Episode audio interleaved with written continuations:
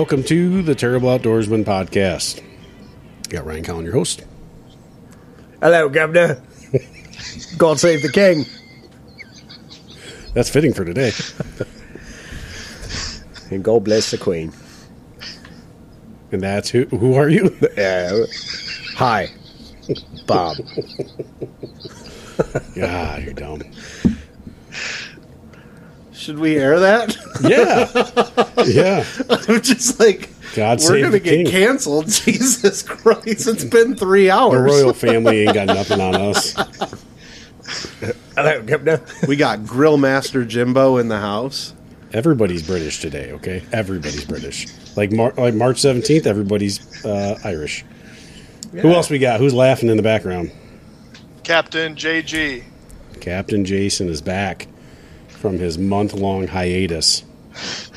Couldn't You- ha- took, couldn't take it anymore. Had You- to leave. You uh, you better have some stories. That's all I got to say.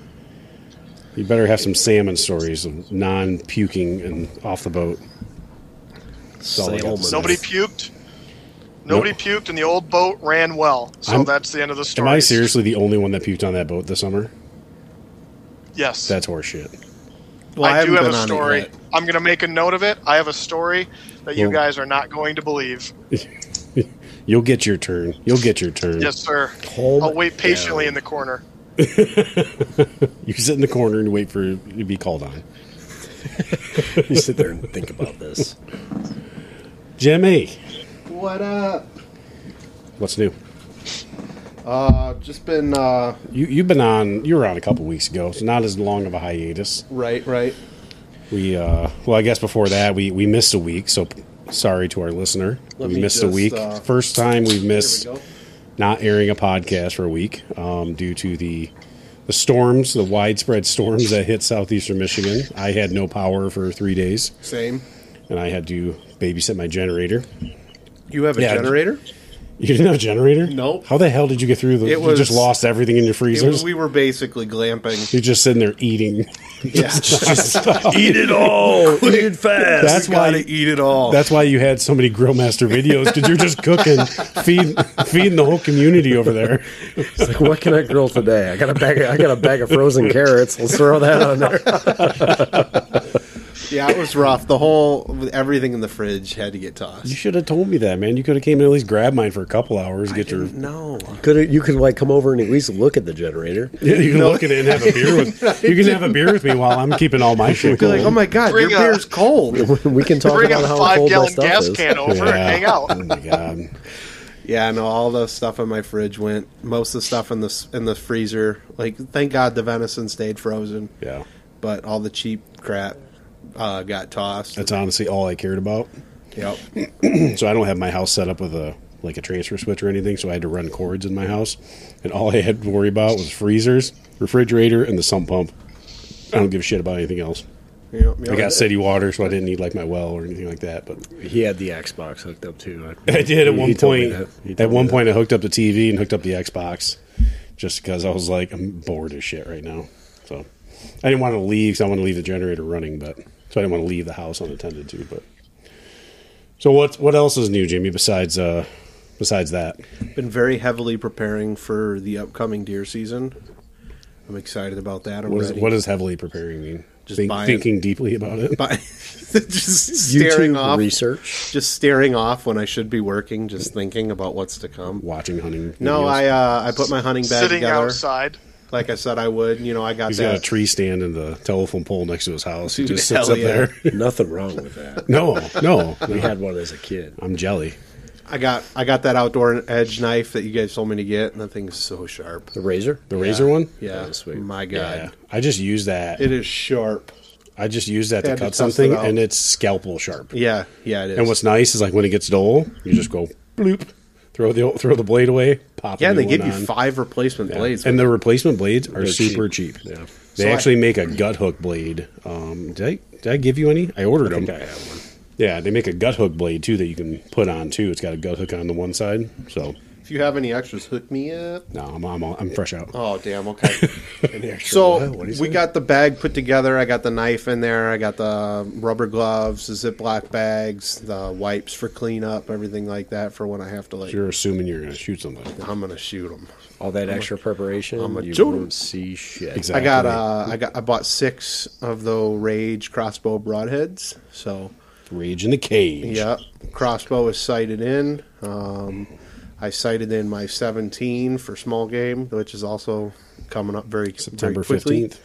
So that's sighted in at 50 yards, so that's ready to go. Um, but uh, yeah, no, that's pretty much it. Just been uh, preparing for the upcoming hunting season, so been thinking about it every single second of the day. Doing any fishing? Not really.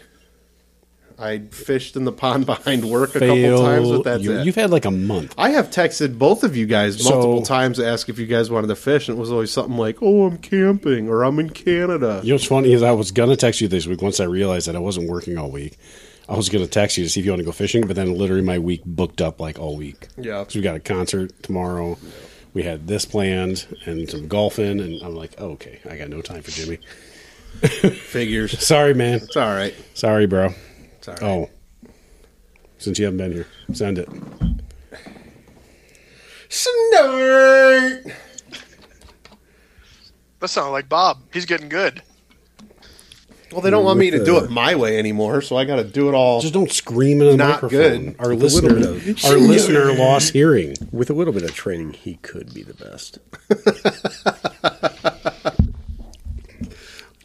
Oh, I haven't had that in a while. This is so good. It's good It's stuff. Jason, what are you sipping on, bud? Sipping on some scissor. Nice. Some what? Some scissors. Some syrup? Sipping on some what are you. What are you Canadian? No, it's it's. uh Don't tell them. It's basically walkie slash. Don't If you know, know, 'em, you know. Yep. I have no idea what the hell you Lil guys are Wayne life. about. What? Oh God! I'm so lost right now. Like, you both just got kicked off this podcast. yeah. Mute them both. Yep. Mute. Both both are muted. Both are muted. Hey, so what have you been up to, man? Oh my God! We don't talk about Lil Wayne on this podcast. No Wayne. Oh my God! Terrible. All right, Jason. What have you been up to? So let's see. We Last we talked, ag- you were we I was throwing up in your boat in Ludington. And, right. Last and the we boat, talked. and the boat was staying in Ludington for the rest of August, yeah. and that was where we left off. Where Yeah. does the story continue? So the week we fished with you that weekend, you said never invite me back on this ever again because I'm not going. And then the following weekend, went back over with my mom and dad, my brother, my fiance Nikki.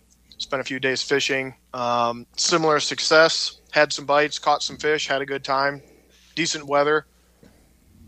Um, but the story that I want to tell from that trip is we're out there one morning, Dad, Jake, and I fishing in mid morning, whatever, and there's a bird flying around our boat. We're like, oh, that's funny, this little Tweety bird.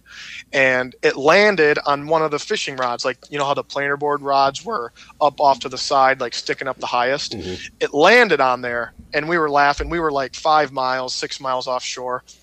We were laughing how, oh, it's so far away, and it landed on the rod, and it's going to be good luck we didn't get a fish when it was flying around, but it flies away. And like 10 minutes later, we see something go flapping by, like, huh, what was that? And we look, and we're like, holy shit, there's a bat flying around the boat, middle of the day. And so we're watching it, and the thing's like, it's little, and it's circling and circling, and it's getting closer and closer. And we're like, that son of a bitch is going to try to land on a boat. And so it flew, did some circles, and I was down under in the cabin getting some tackle, and Jacob's watching the thing, and the bat flies under the hardtop of the boat and doesn't come out. And he's like, I don't know where it is, guys, but it flew in and it didn't come out. So we think, I okay, would whatever. jump off that boat. Right? Doesn't like creepy crawlies. no, I would. I would be. You're such a big dude too, and you're going to jump out of give a a boat because of a little big I am. bat. Bring a snake anywhere near him. Oh, I don't like snakes. Now, if a snake was eating a bat, then I'd, talk, I'd think about it. But Oh man, I need a So- I need a rubber snake for my. So I shouldn't bring my boa constrictor over. I will kill you. You will never be on a podcast ever again. I will. I will make it my life mission. That's funny. All right. So the bat is in the the cuddy cabin. So the right, right. It like it flies not in the cabin like up front of the boat, but just it like swooped under the hard top where Dad was sitting driving. Okay. And Jacob never saw it come out. We're like, okay, that's interesting. So we fish the rest of the day. We don't see it, or the rest of the morning. We don't see it. Get back to the marina, um, dock the boat at the slip, and we tell my mom and Nikki about it. And they're supposed to go with us fishing in the afternoon. My mom's a little like, huh, I think I'd rather we mm. find out where it is before I go on the boat. So we're looking around, like up under the steering column and stuff. Don't see it. Kind of forget about it. Whatever. Maybe it flew out and we didn't see it. So we go out in the evening. We're headed out. Nikki's sitting in that big chair facing the back and had shorts on, and she was getting a little bit cold while we were running with the wind. And I take Jacob's sweatshirt that was balled up like under the captain's chair, and I take his sweatshirt and I and I go to put it on Nikki's legs, and when I open it, the bat falls out of the pocket of his sweatshirt. oh shit! So Found so it, it. was. Cr- so I lean over. It, it's set. It's sitting next to Nikki, and she's sitting on the chair. And we're running out, you know, on plane, so the motor's loud. And I lean over to Nikki and I whisper in her ear, and I go, "Don't freak out, but the bat is sitting next to you." And she freaks out. and she, no, she doesn't care. She, no, like she likes bats and stuff. So she actually What the fuck is wrong took. her? She was chilling. She, she used to have when I first started dating her. She had a tarantula. All right, that's oh sick. Bunch of, freak, bunch of freaks. I just Y'all are- changed it up real y'all quick. Messed That's up in sick. head. So What's up with you? He's with a shit these wild. creepy, crawly So shits? she spent What? she spent like five minutes screwing around with it because it was trying to crawl away. It wasn't flying; it was just crawling. And she ended up grabbing it in the sweatshirt. We put it in the five gallon bucket, not the luggable loo bucket, the five gallon bucket. and then we put a lid on top of it, and the thing rode around with us the rest of the night. And we fished. And when we got back to shore, we opened the bucket. She took it out, hung it on a tree, and the thing flew away. hung it on a tree, like picked it up and put it. Um, no, no, no. Like just took it, took it in the sweatshirt, like over to the tree, and the thing crawled onto the tree, and then it flew away. So there's a bat flying around during the day. Like I feel like it's probably got to have rabies or something. Like something's messed up with that bat for it to be because they don't do that. I'm probably not gonna play with it. I, it Exactly. was, it was certainly, it Let's was see if it can certainly swim. odd. Well, they found it over the water, right? Yeah. So where? Yeah. what- it, So it was it must have probably lost. been in the boat the whole time or something. So that's what we were saying. Like, what if the thing was in the boat, yeah. and then we didn't know, and it flew around, and then it came. I don't know. I know that we were we were offshore, I- I and got a the- bat landed on the boat. You I got- said it was mo- like crawling around and stuff, so that tells me that it was tired. So it was probably tuckered out and lost like over Well, the water. So generally, when what I know of bats in daylight, they will not fly. Oh, So the, that's when they crawl around during I, daylight. I would have tried to see if it could swim. You know, you know, musky Let's- bait. Let's see how long. Suicide Let's bat. see how long this thing can hold its breath. those salmon flies. That could be good bait to tie on to a downrigger. I don't know if that's completely legal to fish with bats as bait, but I mean, I, I'm, Let's send it to our DNR committee. Is that legal? hey, uh, DNR guy. I don't think that one's in the rule book, but I'm going to say no. It's if it's not in the rule book, it can't be illegal. You should go ask somebody. It'd be like, hey, can That's I use gotta the be bat that's as a law, bait? right? It's probably um, the equivalent of tying a live turkey to a tree as as a decoy, like we talked about before. I I don't see anything wrong with it though. I'm good. All right, so, So that was before we that go was any, that weekend. Before we go any yeah. further, luggable loo. How to go? So used it. So the luggable first- loo is a five gallon bucket with a toilet seat that Bobby and I bought to go to Tahquamenon in case we had to do the business 17 miles up the river. Well, when I went fishing with Jason, I brought it in case we needed it, and his dad got such a kick out of it, I just gave it to him because apparently he has a r- routine on the boat. um, Dad did use it, and he absolutely he loves it. All he right. loves it. Your dad has a routine on the boat. Let's talk Yes. about that. Hang on. what is what? That's a He consistently has a bowel movement while at sea. It's like when you so get in the said, boat. he's- When you get in the boat, Yep. ten minutes later, you got to poop. Yep. Nice. So he said what's great is because of the like seat on the thing, the five gallon bucket rim isn't digging into your legs. He said he was Yep. comfortable. He said it was Yeah. great. He, could- loved it. He could read a book. You know, he Yeah. could hang out for a little while. You Yep. can look at your at your device. yeah, he's sitting there playing on his phone, like sitting in the cubby cabin. How you doing, Yeah. guys? I'm just here Goes to pooping. stand goes to stand up, his legs are numb. Oh my god. Well, So, yeah, I, I'm glad. great. I'm glad he used it. Um, that's the reason I gave it to him because I knew I would probably never use it, and I knew he'd he'd get a kick out of it. So good. Yep, he he used it. He loved it, and actually, um, my mom didn't use it to take a dump, but my mom did use it, and it was also comfortable for her, much better than a five gallon bucket. So yeah, both of them really appreciated it. So you're trying to say that Nikki didn't use it and she's a savage? Nikki did not use it, and I don't foresee her ever using it. She's a savage like like my wife. Just hangs it Yeah. out over the Just side. hangs it out. Yeah. yeah, Oh my god. I got a funny story about that, but that I'll wait for my turn. Okay, so that's first weekend. Yep, that was the first weekend. So yeah, had a good time. We went back the following weekend with my my dad again, uh, his business partner, and one of that guy's friends. Again, had a good time. Caught some fish. No uh, catastrophic situation. So the boat performed well. When you were with us, we had the one downrigger that the gears were stripped. Remember that we heard it. Yep, um, yep. And uh, so within a week, I got on Facebook Marketplace and I found two Walker downriggers that a guy was selling for a hundred bucks, and I bought them because the pieces that I needed to order are seventy five dollars a piece just for that gear and stuff. Oh, okay. And so I got two two older downriggers, but I got you know more components and stuff. So in a week, I was back running everything. Running everything uh, back to normal, so that was good. Thank God Fish for with that. Facebook Marketplace. Do, Oh yeah, it was it was a, a nice find. do we so still have overall- those downriggers, or did we sell those with the Blue no Fox? idea. I don't think he sold with the blue with the blue fox. I highly doubt it. I'm pretty sure I got them when I bought it. I don't know. I think I got all that shit. I, I knowing me, I would have sold it anyway. Yeah. Sidebar conversation there, but Yeah. No, that's I, I had two Cannon Electric downriggers. Oh, okay. That, um, that I used to have with the Blue Fox, and I'm not sure if I sold them with the boat or if they're still at my dad's. But I'd, Um, I'd be more than willing to sell them to you for um, twice as much as I paid for them. Man, that's a good deal. that's the family and friends discount. Oh, 100%. Yeah. Yeah, We'll charge you more. Yeah. So no, overall it Bob's was shop and save. a That's a month. Colin of- coupon right there. there you go. The boat performed well, which was nice. We didn't have any issues. Everything went well. Got some fish, had fun, and then over the weekend at Labor Day, fished at the cabin for the first time all year. Did you throw a black frog?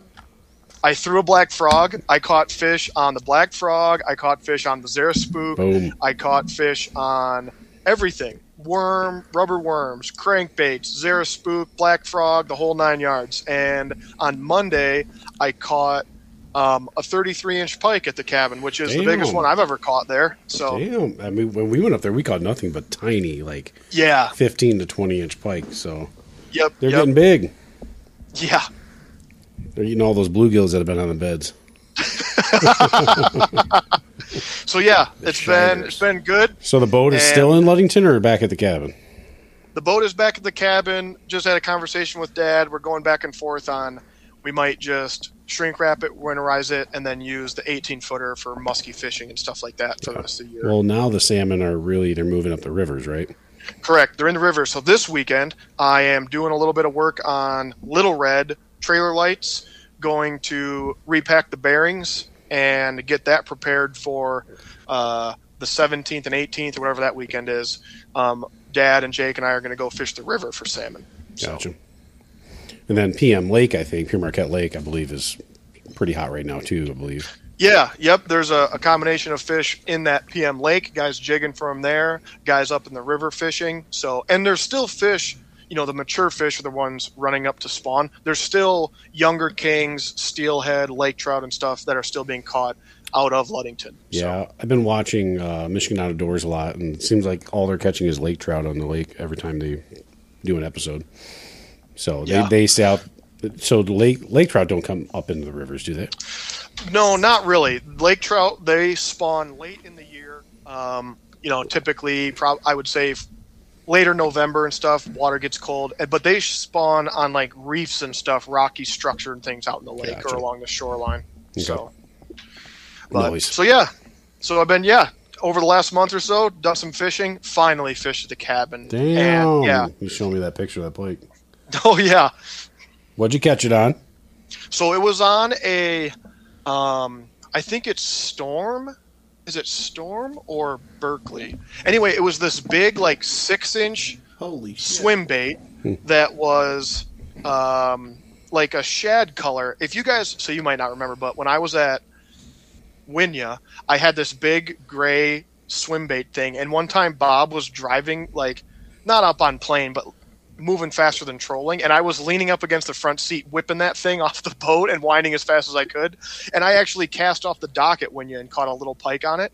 Um, so we had these big swim baits, and we actually we trolled them along the shoreline eh, or along the drop off in like 15 to 20 feet of water, and we just trolled really really slow along the drop off, and then you know let however much line we thought out until we would get weeds or whatever, and uh, and yeah, we only Dad said put let's put these on and try it, and let's just troll really slow. 15 minutes later, I got a strike and hooked that thing. Is that the biggest one you've caught out of the cabin?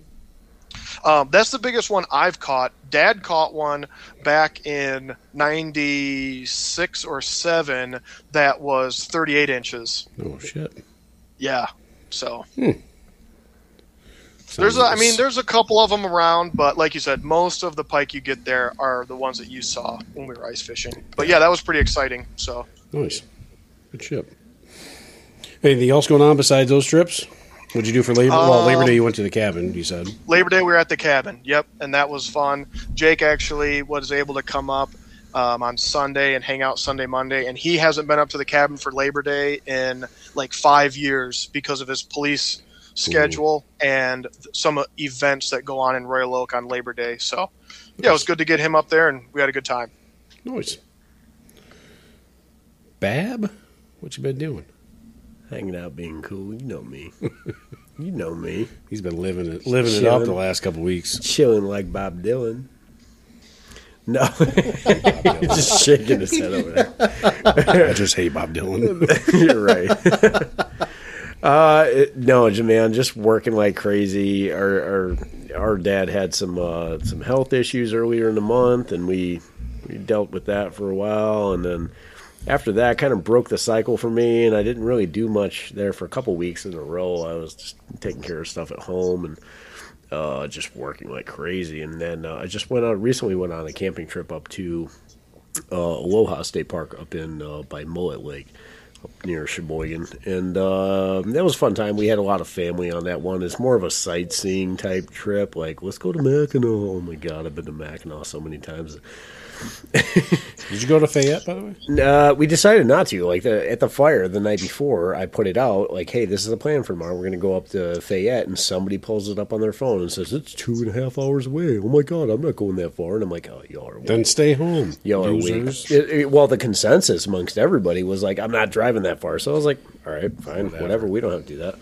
So we just did, we did the like the normal. We went up and got some pasties and up at Lehto's and Lehto's pasties. best damn Da pasties bomb. on earth right there. But uh, we got some Lehto's and then uh, did the Cut River. You know, hiked down around the Cut, Cut River a little bit, and then Deer Ranch and all that shit, and then came back and I drank uh, my weight in beer throughout the weekend. So. Um, you know, other than that, it was a it was kind of a good kind of a send off for the summer. Like the kids are back in school. You know, Gabby started golf. You know, so it's just uh it's kind of back to back to routines and kind of madness around here. So really, now it's me trying to fit into that routine, all of my extra shit. Yep. Otherwise, I'm kind of gearing up, kind of getting myself hyped up, and trying not to. I, I was just having this discussion with Ryan the other day. I listened to I listened to the Meat Eater podcast, and like they were talking about broadheads and hunting and stuff like that. It was it was a good episode, but either way, it got it complete almost completely switched gears on me. It almost m- completely made me want to just start getting ready for hunting. And this happens at a certain point in the fall. And like I didn't want to do anything with fishing, but I'm like, all right, I gotta I gotta slow it down because I definitely want to do some fall muskie fishing, and I don't want to be completely dedicated to hunting. So how do I do this? I'm I'm really trying to figure it out this year because every single year, like I I switch. It's like a light switch, and I wind up like nothing but getting trail cam like watching trail cameras, getting tree stands up, getting prepared, shooting my bow, you know, stuff like that. But at the same time, we still have a lot of fishing to do. And I'm like, how can I split this time? How can I figure this stuff out? So I'm, I'm that's my biggest goal here coming up into the fall is like, how do I split my time so that I can get on fish and get after some whitetails? Because we we actually we have some access to some property this year that's money, like full blown access to it, and it's uh we really want to take advantage of it. So I'm like, it's really sitting in the back of my mind, like I, I need to be doing more right now. I need to be out there right now. Well, I have a solution getting, for you. Getting stuff ready to go, but So since you have access to private land, next weekend is the early antlerless private land only uh, season for the 17th and the 18th. As long as you have access to private land in the lower lower end of the state, like anything under the upper peninsula, I mean, you can participate in the early antlerless and get pick up a doe tag and you know go for gold there. That's so that's what I'm doing uh, next weekend because I'm heading up to uh, Gladwin County. I'm, too hot. I, I don't know. Yeah, it's going to be. I'm, I looked at the forecast for this upcoming weekend, and like the highs are in the 70s. So I know all your afternoon hunts are going to be screwed. They're going to be. It's just going to be too hot. And I mean, I've shot deer where it's warm. You know, it's 65 degrees out, and it it can be a chore to try to keep them cool. And if you're, you, you know, unless you process them yourself, which is cool. Like if you can do that and you can get them skinned out and you can get them quartered up and put in a freezer right away, then that's cool. But otherwise, most of the processors are, processors don't open up until October first. I know the one that we use, they they are not open until October first. So it's like if I did shoot something this weekend, I'd have to deal with it. You know, so I I'm I'm cool with it. Like the Liberty Hunt and the you know the early doe and youth hunt and all that stuff. I could get in on all that, but at the same time, like I don't think I have the means to really deal with the deer. Not only that, they're pretty. Uh, I, I went to the deer. We went to the deer ranch, and uh, you know we had a bunch of family and stuff, a bunch of non-hunters with us, and they're looking at these deer and. They're like, man, these deer are really skinny. I'm like, no, this is you know, like, what's the fur on their on their antlers? I'm like, no, this is their summer. this is their summer. Like, Oh you look at these deer in a month, and they they will look like a completely different mm-hmm. animal. Yeah. Like, they're going to be swollen up. Yeah. They're going to be they're going to be they're going to look like twice the deer that you've seen here. So like these early season early season stuff like this, like I don't mind getting out there. It, if anything, I would I wouldn't mind going out and just sitting in a tree stand and just getting an eye on the on the, on what's going on, but not necessarily shoot something. I guess I could. uh, If it's early doe, I don't think I'd want Yeah. to take a doe this early. Yeah. but well, we might we might actually be shooting up up north next weekend, right? yeah, that's what we were talking about setting stands. Yeah, we got to set stands up north. So, I mean, I guess technically we could take a bow. I guess if the season opens, but yeah, I don't. I don't really get geared up until to me October first is like the tradition. You know, like that's when the season opens. Like, I get the early seasons and like that's cool. I don't know. For I- me, I, it's I, can wait. I can wait. Like it. I don't really get truly fired up until that first morning you wake up and it's like in the 40s yeah, you got frost, and you yeah. walk you walk out to go to work and you're like fuck it's cold i wish i was in a tree stand right now you know like you just instantly that's when i go from 0 to 100 like all right it's all about hunting right now. You Yeah, know you the- smell that crisp air like it's fall. The leaves it's, it's hunting the season. leaves start to change and then Yeah. that you get that first cold snap that it's on for me at that point like and but that for me that's the goal is like that's the hard like compromise that i have to try to make is like what weekend you know like, all right this saturday i could go do some musky fishing down detroit river or i could be sitting in a tree stand. What am i going to do? Like uh, tree stand's going to win a lot i i assume but well you're running out of weekends so yeah no shit man. this summer just flew by it went yeah. by so the beauty of the Michigan the michigan deer season though is you have three months so i can wait till october 1st Well, the way I saw it is if I could, if I could take care of my challenge with the crossbow next weekend, you know, when there's no pressure, you know, You just got to shoot a deer with a crossbow. I just got to kill one, man. but It's again you got three months you crossbow got three challenge. months to do it That's true, Though But- that weekend isn't going to make shouldn't make or break I, it. But then I can call Bobby and be like, "Hey, look, I can relax on this on this archery challenge here. You want to go musky fishing, you know, and and, and hopefully." His neck doesn't hurt or, or whatever, and he'll go fishing. You know, so that'll be It, hurt, it hurts pretty often. not gonna not gonna lie. I've got I've got some vertebrae that are fucked up in my neck, but um, I also have to get my wife on a musky. So she's she's actually been saying some things about that from time to time. She's like, "You want to go fishing this weekend?" And I'm like, "We got this, that, and the other." You know, like uh, do, we don't So have wait, time. your wife's fishing. asking you to go fishing, and you're saying no. I think it was last weekend. Maybe not last weekend we were up north, but it was the oh, weekend before that. She was like, "Let's let's go fishing," and then kind of one of those last minute decisions, like, "Hey, we can sleep in or we can go fishing. What do you want to do?" I think it was. It's the year not talking shit, Yeah. and he's talking shit. Yeah. Should I go throw more in here? What's that? Should I throw more in here? There's only one I, in here. n- I don't have any more. That's the. I'm good. I'm good with what I got. Y'all motherfuckers need to start chipping in. I'm gonna save this one for you then, because I gotta drive. Oh man. So That was cool. noble of me, What? right there. I got some claws up there. There you go. You done with the claws? There's white claw and shit in the, up in there, but I'm out of beer. Right, I ain't against that law of drinking the claw. Go, Got yeah. some, got some oh, No, Kahlúas right. up there. I'm. Dude, Kahlua? That's my Oh, jam. shit. Did you guys Oh, see shit. Bailey's comes out is come, came out with a s'mores flavored? It probably tastes like shit. I kind of want to go. Pick Everything that, that up. they say they they make it s'mores flavor. Did you have like that shit. s'mores bourbon? No. Oh Right, my it god, tastes like shit. No, it was so good. It's like chocolate and marshmallow shit. no, it didn't taste like. No, it just tastes like marshmallow. It didn't taste like chocolate. But Well, yeah, that's not a s'more then. That's called marshmallow if you go to if you go to if, if you go to uh, Ben Steen Liquor and pick up their uh, Is that your best friend now? That Benzene liquor dude. I haven't been there in a minute, but if you pick up their uh, their their toasted marshmallow bourbon, it's so good, dude. I think it's called Tango Something. He something. just plug him. I think he just shamelessly plugged he did. Yeah. Ben, my spot. ben Steen's liquor. Ben Jam. Steen Ben Liquor has, uh, on Ben Steen Ben Road. has another. Ben has another drink that just came out. It's called Luggable Lou. There you go. That's the chocolate. well, that's disgusting. Oh man. You can't drink shit, okay? What? You can't drink shit. All right, that's just gross. Is that chocolate or Come on. Is it chocolate? No, that's that's not chocolate. It's actually shit. Like you can't drink that. That's just disgusting. man. How do you know though? How do you know? How do you know? That's funny. Well, I've got um I think a couple terrible stories. I've had a I've had a good good month or so. Um so started I went to Thompson Lake with our buddy Mark. Uh, he called me up wanted to go fishing one night. Um and I've been wanting to do this for two years now. So they hit Thompson Lake a lot in Howell and uh, we didn't get out there till like seven o'clock at night, and fished till probably midnight, one o'clock in the morning.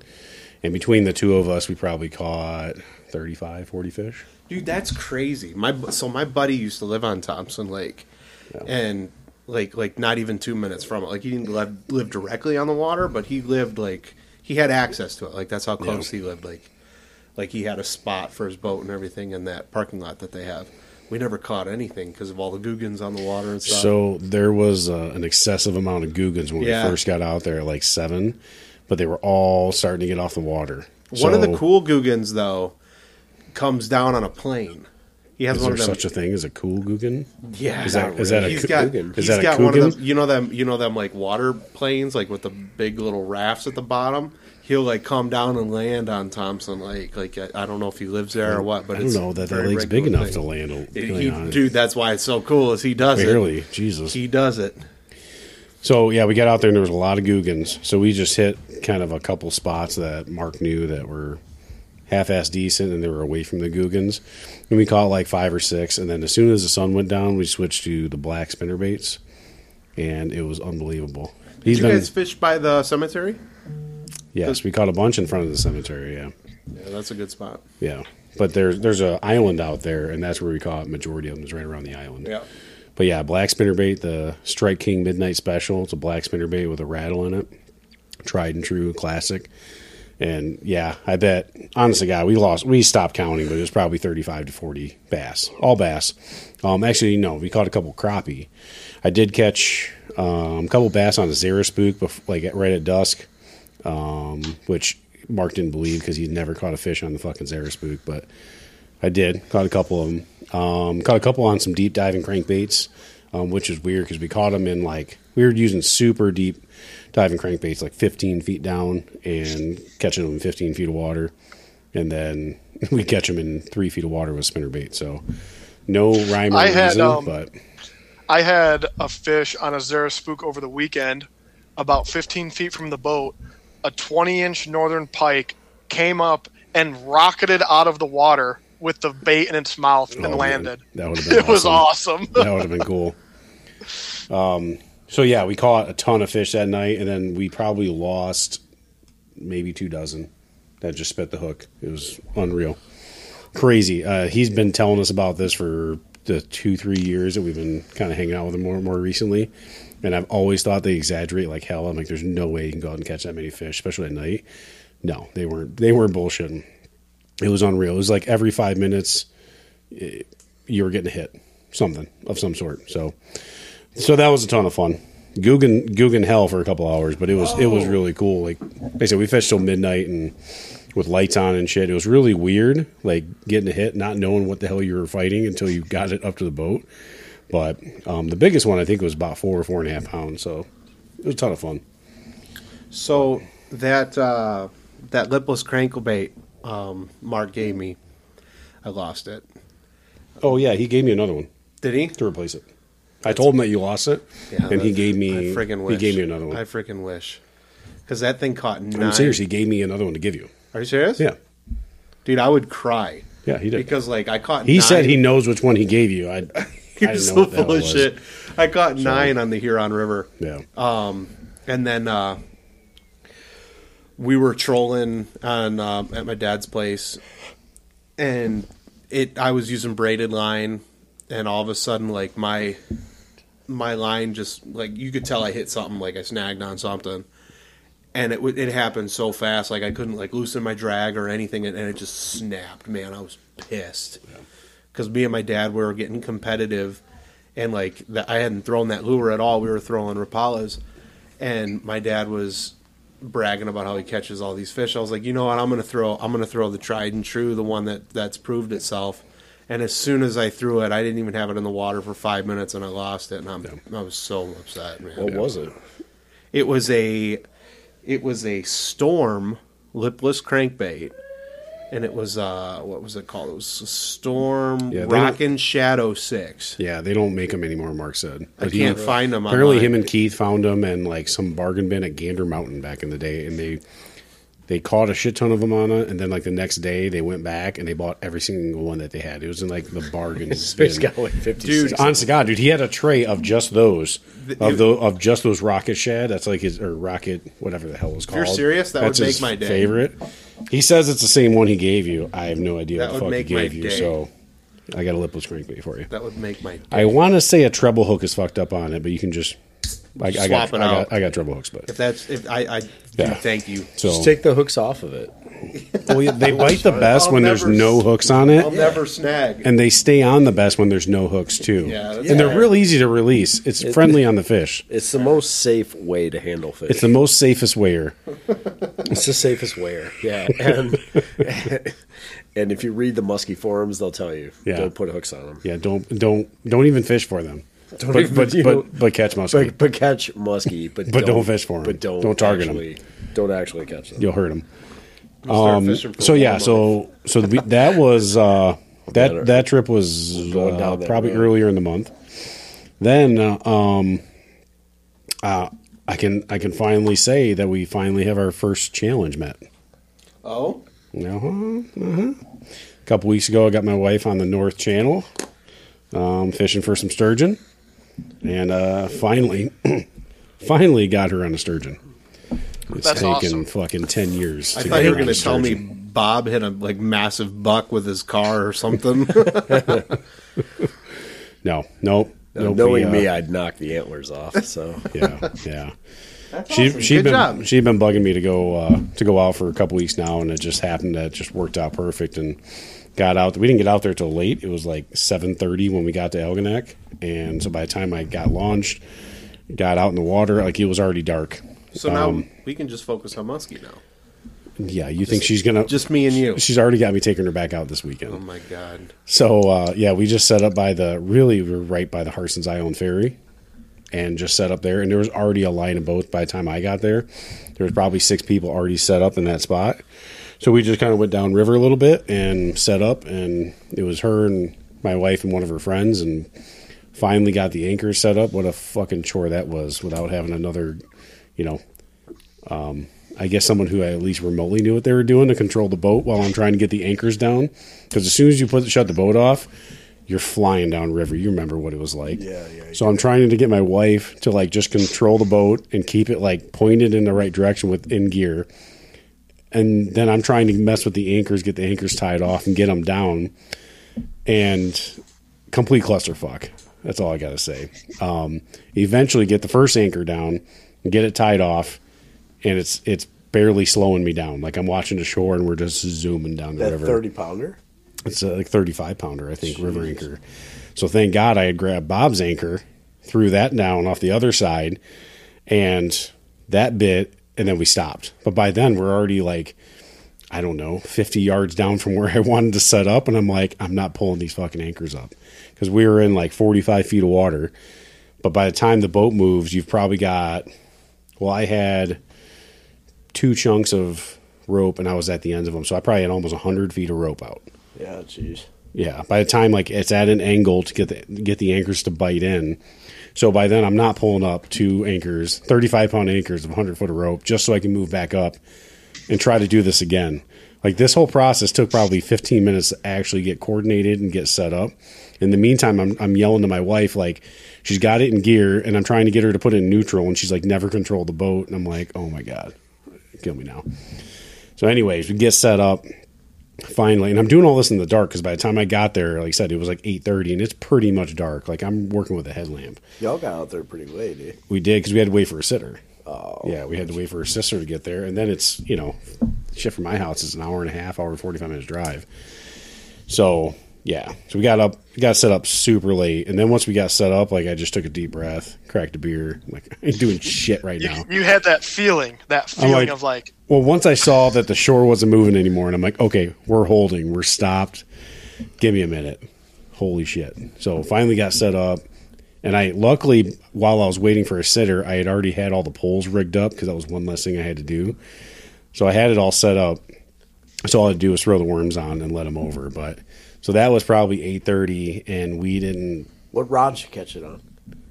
Her gigantic one, For real? yeah.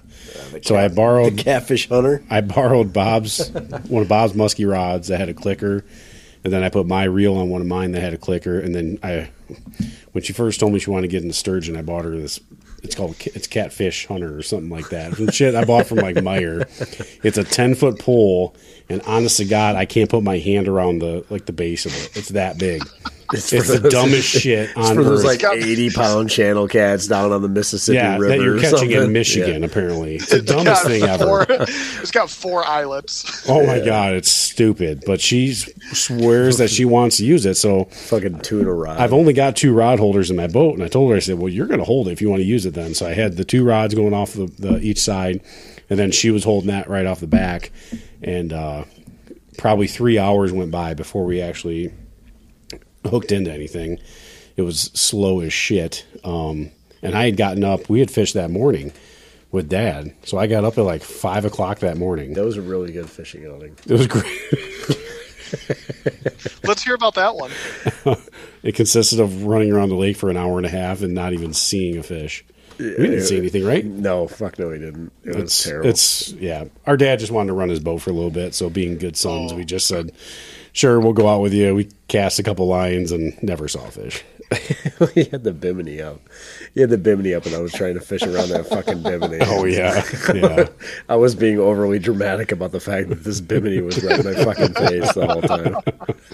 just giving, just giving him shit. So yeah, Yeah. it- well, we were going out on a weekend, so like our dad does not like getting off the water late on a weekend and dealing with the boat launch. So like we got out there and we literally got off the water by nine thirty, I think. So, yeah, So like I got 10, up 10:30, I, got up at like back of five o'clock this morning, and I'm out here and it's like 10, 11 o'clock, and I'm like, I'm just dying, just exhausted. I bought a couple monsters before we left, just for the ride home, and uh, and the weeds were unbelievable flying down that river.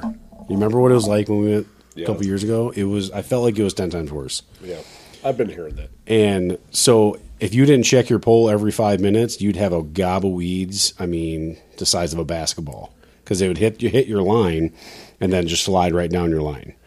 And you, Jason, we had talked about this in an earlier podcast. What did you use? What did was it just like a bank sinker or something you put on it? I was I was just thinking of that when you mentioned it. So it was it's when we muskie troll, and our leader, uh, like a six foot leader, and then at that connection we put either a little sinker or a big treble hook, and it catches the weeds hook. that are coming down. So maybe that's something to consider. treble hook that would have worked because so i'm going through my box and i didn't bring anything because i said i'm not fishing for anything so i brought my tray that has all my sturgeon shit big Yeah. hooks my weight stuff like that so i had like some little ass split shot so Yeah. I, I pulled up like my pole and I just started loading up the split shot, trying to make something that would catch the weeds. It didn't make a bit of difference. Looks like hemorrhoids on your line. It literally did. Yeah, it was the dumbest thing. And, and Fucking so zebra I even. I even tried like for a, for a little bit. I, I held the rod, held the rod tip under the surface. Well, there's so much shit flying down that river that's below the surface too. Like if you Yeah. look in it, it's just flying down that river, and it's big globs of shit, whether it's on the surface or it's six feet below. There's really What's no. your? Can you explain what your sturgeon rig is? I've never done it. so I had two different setups, and the first setup didn't really work.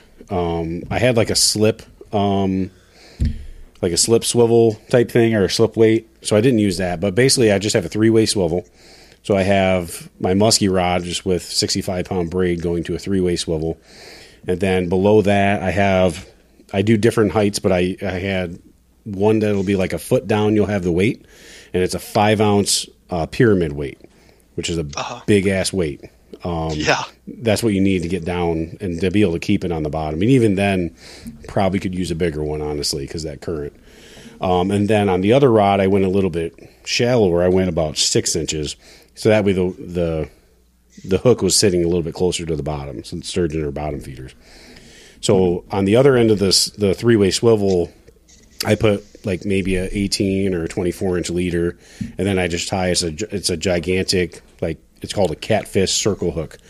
It's like Yeah. a I don't even know like a six aught five aught circle hook. Like I don't even know. It's it's huge, and then you just put like four big night crawlers on it. There's a big wad of night crawlers on it. A lot of people Yeah. use like cut up minnows. Oh, Worms are a lot easier to get.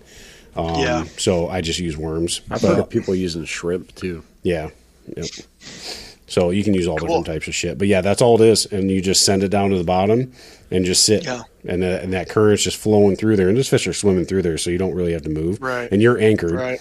So you just send Right. it down. And so, yeah. Pretty easy setup, honestly. You just need a rod that's going to be big enough to fight them. Um, the clicker is huge because then you can at least hear when the line's going out because you can't Sure. you can't see anything.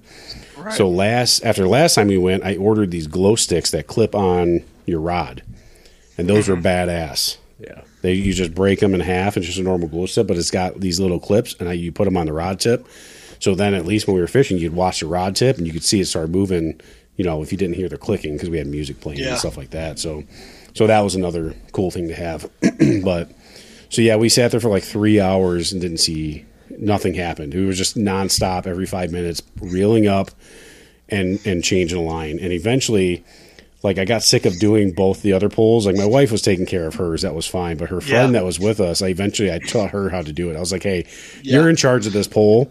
Every five minutes, you're going to pull it up and you're going to take the fucking Yeah. weeds off. So I had to teach her like how to use the drag because you got to loose you because I generally loosen the drag so that way when the Yep. fish starts pulling, Yep. you'll hear the click. So you got to tighten the drag, reel it up, take it off, send it back down, loosen the drag. So I'm trying to teach her this, so I'm not doing it like Yeah. every five minutes because it was driving me nuts. So um, eventually, we had Will a pretty good weeds system. will the weeds get hung up on your hook as well, or do they all get gobbed up right at that three way? Generally, both. Honestly, Oh. like when you bring it up, you're you can't even see your worms. Oh, right, right, right. So that's half the battle with that place, and they say That's it's it's it, like I don't remember being nearly as bad the first couple times we went out, but Yeah. honestly, like I think it's better later in the year. Maybe, maybe when the weeds are dying off. But I remember last time when we did it last year, it was later. I think Yeah, it was cold. yeah, yeah. It was I like wonder if it's uh, I wonder if it's influenced by storm events and the wind direction. For example, like if it's an east wind, is all of the weeds and everything from like the southern part of Lake Huron blowing to the U.S. side and then coming down the U.S. waters and coming around the North know. Channel versus west wind would take it all to Canada. I'm not sure. I don't know. Maybe. Hmm. That's a good question for our DNR, our fish Hey, biologist. Jason, what do you think about that question? Maybe ask somebody in the uh, the St. Clair office. Yeah, I will. Say what the. So the it's funny you mentioned that though. It's funny you mentioned that the because up with the in weeds, last bro?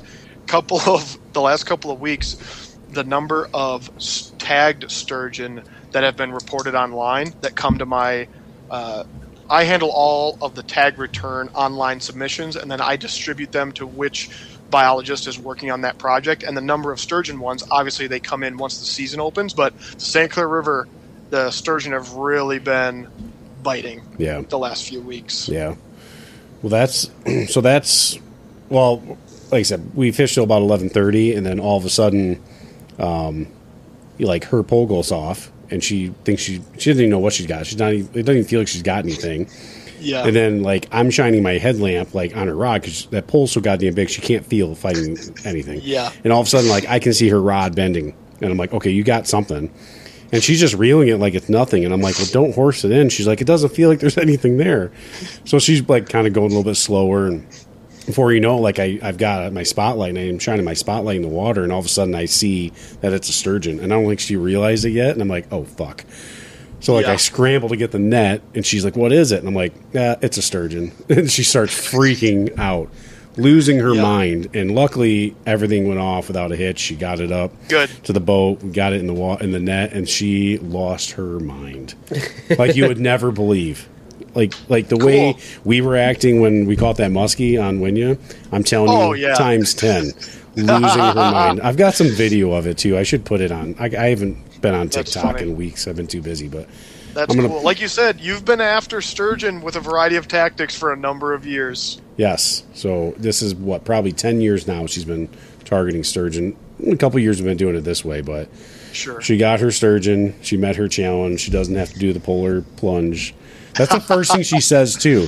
Like I, the fish is still in the net, and she yells this shit out. I've got it on video too, so it's it's, it's pretty She's funny got to actually. do. Doesn't she have two challenges? She only did one. Oh, I We only have her- one then. No bullshit. Man, The, re- the regulars have two. Her and Nikki only did one. I think Nikki Nikki did too. She said she just wanted to go hunting.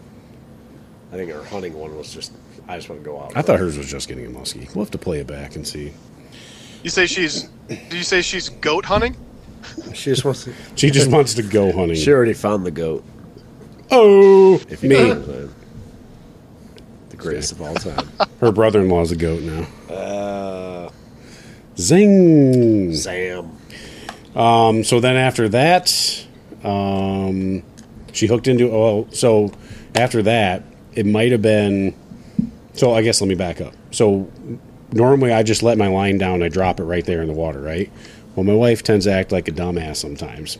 So she takes this ten foot pole and she casts her line like, like, like forty feet behind the boat. And I'm thinking, what the fuck are you doing?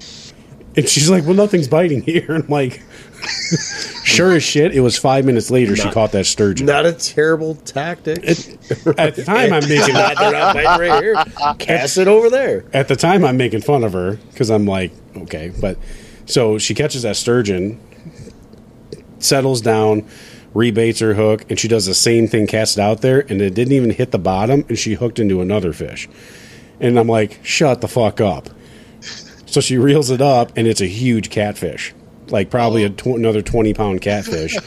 that thing, I go to get the net, and it spits a hook like right at the net. Oh. So we didn't get that one in, but like just so happened as she casts it way like I'm telling you, like that thing sends it. You got a five Yeah. ounce weight, and she got a ten foot pole. Like she she casts it over to Selfridge It's Air like Force a Base. catapult. Yeah, yeah. Cast his bait over that mountain. That's cool though. Uncle Rico. Uncle Rico. Uncle Rico. Oh my god. Call your Yeah. wife Uncle Rico. So, so all the all the dust settles from this, right? And my wife, being the genius that she is, um, you know, she says she's got to take a piss. So normal women will just use the piss jug or something. Nope. My wife just goes right off the back of the boat, and she stands on the ladder that's on the back of my boat, Oh no. and she she you know drops her pants, and I guess doesn't realize that she like dropped her pants in the water when she went to take a piss. so the rest of her night, her ass is soaking wet. Nice. I'm like, yeah, you're going to hear about that on the podcast. No, I, nice. I wouldn't expect anything less. Though You wouldn't know. You I can't. wouldn't. No. And her does, does friend not surprise me. And at her friend is not like anything like her. So her friend's just laughing her ass off. Like, who are you? Like, who is this girl I'm friends with? So Who's this heathen? yeah, who is this savage? Savage. pure savage of a woman. So, so yeah, so we fished till I don't know. After that, it got real slow, and I could not keep my eyes open. So I cleared off the front of my boat, and it was actually pretty cold. I, I was not very prepared, and I didn't wear pants or a sweatshirt. I went out there in Goes out shorts and a there naked. t-shirt. Well, you it, out there in your underpants. it, it, it dropped. Well, I got two girls in the boat. Like, come on, he didn't wear pants or a t-shirt. Zing. So I was freezing my ass off. So I went up in the front of the boat and luckily my wife brought some blankets and I like curled up in front of my boat with a blanket. I laid there for about 45 minutes, half ass falling asleep, listening to music and you know, they were just checking the poles and stuff and hanging out and getting drunk and having a good time. And my wife's really tying one on, celebrating, and I can hear it in her voice. She's getting a little schnockered there, and I'm like, oh God, this is gonna be a long ride home and it's like I'm I'm dying here, and I'm like, you know what? I got to like, if I wrap it up right now, I'm getting home at like three o'clock. So I told him I was like, all right, five more minutes, we're out of here. Sorry, but I got someone's got to get us home. And uh, longest drive home of my life. Got home at three Even o'clock. longer than when you were seasick? Um, The, well, I wasn't going home. That felt like the longest time of my life, but well, both of them were sleeping in the truck, and I'm driving home, and I, I drank two Monster energy drinks from the time I left the parking lot to the time I got home, and I barely made it. Right, but was the drive from Algonac home worse than the drive from the cabin home when you were still green in the gills? Oh yeah, oh yeah, that was um, you know that's good. That's a good one. Um, I I forgot about the drive home from the cabin. I would say it's the drive home from the cabin was worse, even though the drive home from Algonac was was brutal, really brutal. So, yeah, we're gonna try that again this Saturday because she wants to go out again. Cool. And got the weekend weekends free, so I think I'm actually gonna go out a little early and try for some muskie Nice. because I got the whole the whole day. So probably go out there at like four or five, do some night muskie fishing. I haven't decided. About I haven't I decided say, if I'm going to put in somewhere and then reload and then drive to Algonac. It's like a six mile run from Algonac up into the lake, and it's all no I've- wake that section of north of the North Channel. So like it's not like I can motor on plane. throw on the Bondy bait and just jig the North Channel. I thought about that. That's seriously what I'm thinking about. But then I got to like retie all my shit because I'm okay, using I'm get using your my pair of scissors and cut the line and retie it. Eh, yeah, I guess. I guess. Whatever. Do some trolling. Take your there. cigarette and burn the that's true. line. That's true. I could do some jigging. I didn't. I didn't think about jigging the North Channel. Either way, I'm going to do something. I just haven't decided if I want to. I thought about putting in at Fairhaven where we did fish around there for, you know, three four hours and then just load up, drive down the road, launch. Because where where the launch um, is at Algonac to where you set up for sturgeon fishing is, oh, like hundred yards. it's a couple. Maybe yards. since it's uh, maybe since it's September, if you launch in Fairhaven, you'll actually be able to find those weed beds. you might. You If you're, might. if you're gonna be if you're gonna be sturgeon fishing at the end of the night, you should probably put in Algonac and then motor down into the lake. Well, no, I was thinking back. about launching in Fairhaven, loading back up in Fairhaven, and then driving down Oh, to shit. Algonac. Because it's to get to Fairhaven from Algonac is like twelve miles. Yeah. Didn't we? That's a long boat ride when it's all no plane. Remember when we were true. motoring through North Channel? Yeah. It's all no. Yeah. It's all no wake. Yeah. So it's not like I can get up on. Well, I say you can't get up on plane, but everybody drive drove was driving on plane. So maybe maybe it's different. But There's some like good fishable spots along the river though. They, Yeah. There are a lot of different shit. You can I'm sure. I, I didn't even think about jigging bondies. Like that might be a good idea. Just jig bondies for a couple hours. Take my body baits before you go. I might take your musky pole too. I'm gonna take all your shit. Jesus. You're Take not using boat. it. Yeah, I'm not using it. exactly. I'm not. I want to take Jimi's new musky pole. He slays with Do it. it. Slays. Slay- It Slays hasn't the- even, Slays the bumpies. bro. Oh man. So so yeah, so that was our sturgeon festivities. First Cool. challenge being met. It only took till September to do it. Well, I Hey, get, um, was it September? I think it was September first. Actually, That was her first attempt at the edit, though. So I mean, no, technically, no, she went last year. well, Well, she's yeah, but she made the challenge this year, though. well, yeah, So first try. yeah. that's bad a But- thousand. But I- Literal, literally first try Yeah. after she made the prediction. Yeah. But I do want to say, you know, the captain put her on the fish. You get half Just the credit, exactly. That's half the credit. So, but um, and you so had to net it. yeah, and I had to net it, and it was a uh, So you supreme net job. Let me say, in the dark with a headlamp. But what? So you caught it. He has he has lots of practice. I do have lots of practice netting. netting other people's fish as I'm busy putting them on fish because that's what good captains do. I thought you caught all the muskies. Slam. I thought you caught all the muskies up there in Tahquamenon. I did. I wasn't the captain. I netted my own fish though. So yeah, so that was really all the fishing that I've done. Those two, those two outings. Um, I did get in the woods. I got my trail camera set up. Got four of them, five of them set up actually. Um, I only got one that's a cell cam. I sent you that. Tur- did I send you that turkey picture today? Yeah, just in the corner. Yeah, yeah. Um, that was pretty funny. Um, I've had not a ton of pictures of deer on that one, but it's actually on a new spot. It was just a really heavy trail that I had found on this new section of property that uh, we're kind of getting access to. But it was a super heavy trail, and I'm like, you know what? I'm going to throw this cell camera on here so I can turkeys. see. Um, that was the first. Those were the first turkeys, but I've seen quite a few coyotes back there. Um, but I have, I've had, I don't know, probably seven or eight different instances of, of does just walking by. It's set up on like a, a three way trail where three different trails converge, and then there's actually like a fourth deer run coming out of the woods that is like, it's probably like a foot and a half wide of just beaten down through like a hardwoods area. So like it's it's a heavily used used trail. So there's just not not much moving right now. So, but I think this weekend Bob and I are going to set up some some tree stands on that property. We got a couple we're going to relocate, and then I'm going to go check all those other cameras that I've had out because I've got them kind of spread out around the property. So, starting to get that itch. I grabbed my bow today. I'm going to shoot it. Um, probably this weekend. Start shooting it. Make sure everything's good, and I'm going to practice my ass off this year. Because I Have will. you guys now. ever done uh, any like 3D courses or anything around I- the state? No, but I would love to. That that looks like a ton of fun. My uh, my brother went down to I think it was the Detroit Sportsman's Congress with a Mm. buddy of his, and they paid and went through it and had a lot of fun. There was a place in Ohio outside of Toledo that was just open to the public, Yeah. and they had a, a regular like traditional course, and then they had like a twenty or twenty five target 3D course through the woods. That was pretty cool. And then I know that Frank's up Yeah, here. Frank's just has- opened one up. Yeah, so I'm gonna try to. I'm gonna get my bow this weekend. It's over at the cabin. I'm gonna start going over there after work, maybe once a once a week or twice a week. Yeah. It costs like I think eight bucks to go through it, Yeah, but it's cool. fun. I've I've shot through, not like, um, actually keeping score or anything, just Yeah. doing it for the practice, and it was a lot of fun. Yeah, very cool. Um, so yeah, that, and then really the only other thing I did was uh, when Labor Day went up to my cottage in Canada. We had our big pig roast up there. We had our big bocce ball tournament. Played some golf. Relaxed. It was a heavy, heavy drinking weekend for me too. Um, yeah, that's it. So I, I've been, I have been active in the month of August. So I felt like active. Like anytime I had an opportunity, I was generally trying to take advantage of it. And that's kind of how I'm doing it now. I'm going out tomorrow morning with my dad.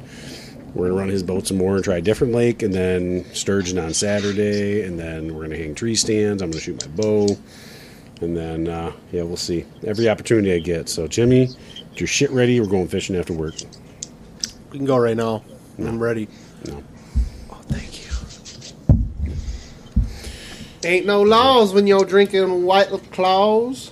Drinking White Claws. I'm good. I'm good. I've had like seven beers. It tastes today. like a I'm good. battery's butthole. I'm good. Yeah, I don't know how. I'm people- sorry, what was that? I said it tastes really good.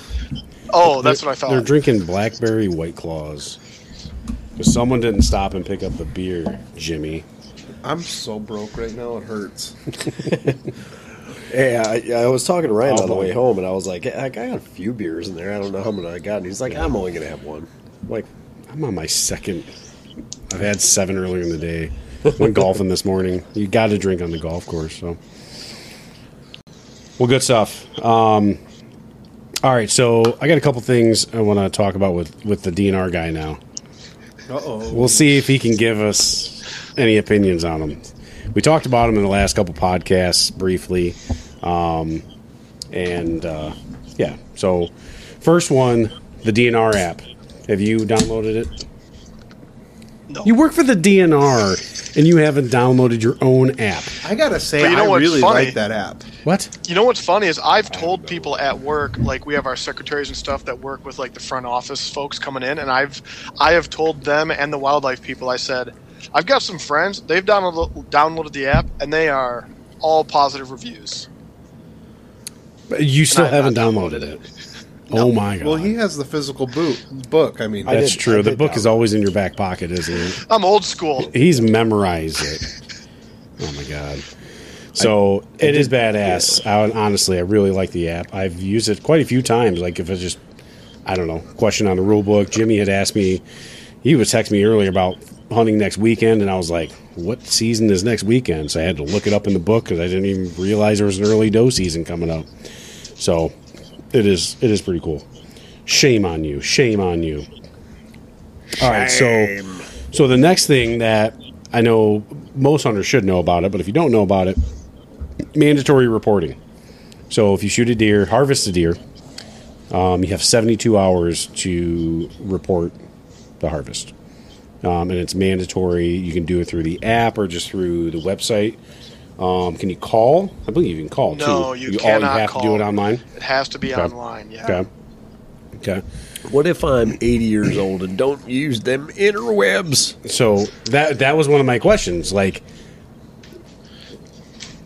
I don't know how much you can say, but like, I don't want to say like what's your opinion on it, but like, what is the feedback that either you've gotten or the DNR's gotten or anybody that's heard about it? I've I've heard mixed. Um, I can give my opinion in a minute, but Sure. Um, give me one second. I'm going to search something on the DNR website as I If talk I'm- a bit. if to see I'm what he's mis- allowed to say. I think I think I think generally pe- people don't like to be told what to do. I think there was a check station. I think you could. I think you could man like go in person and report it too.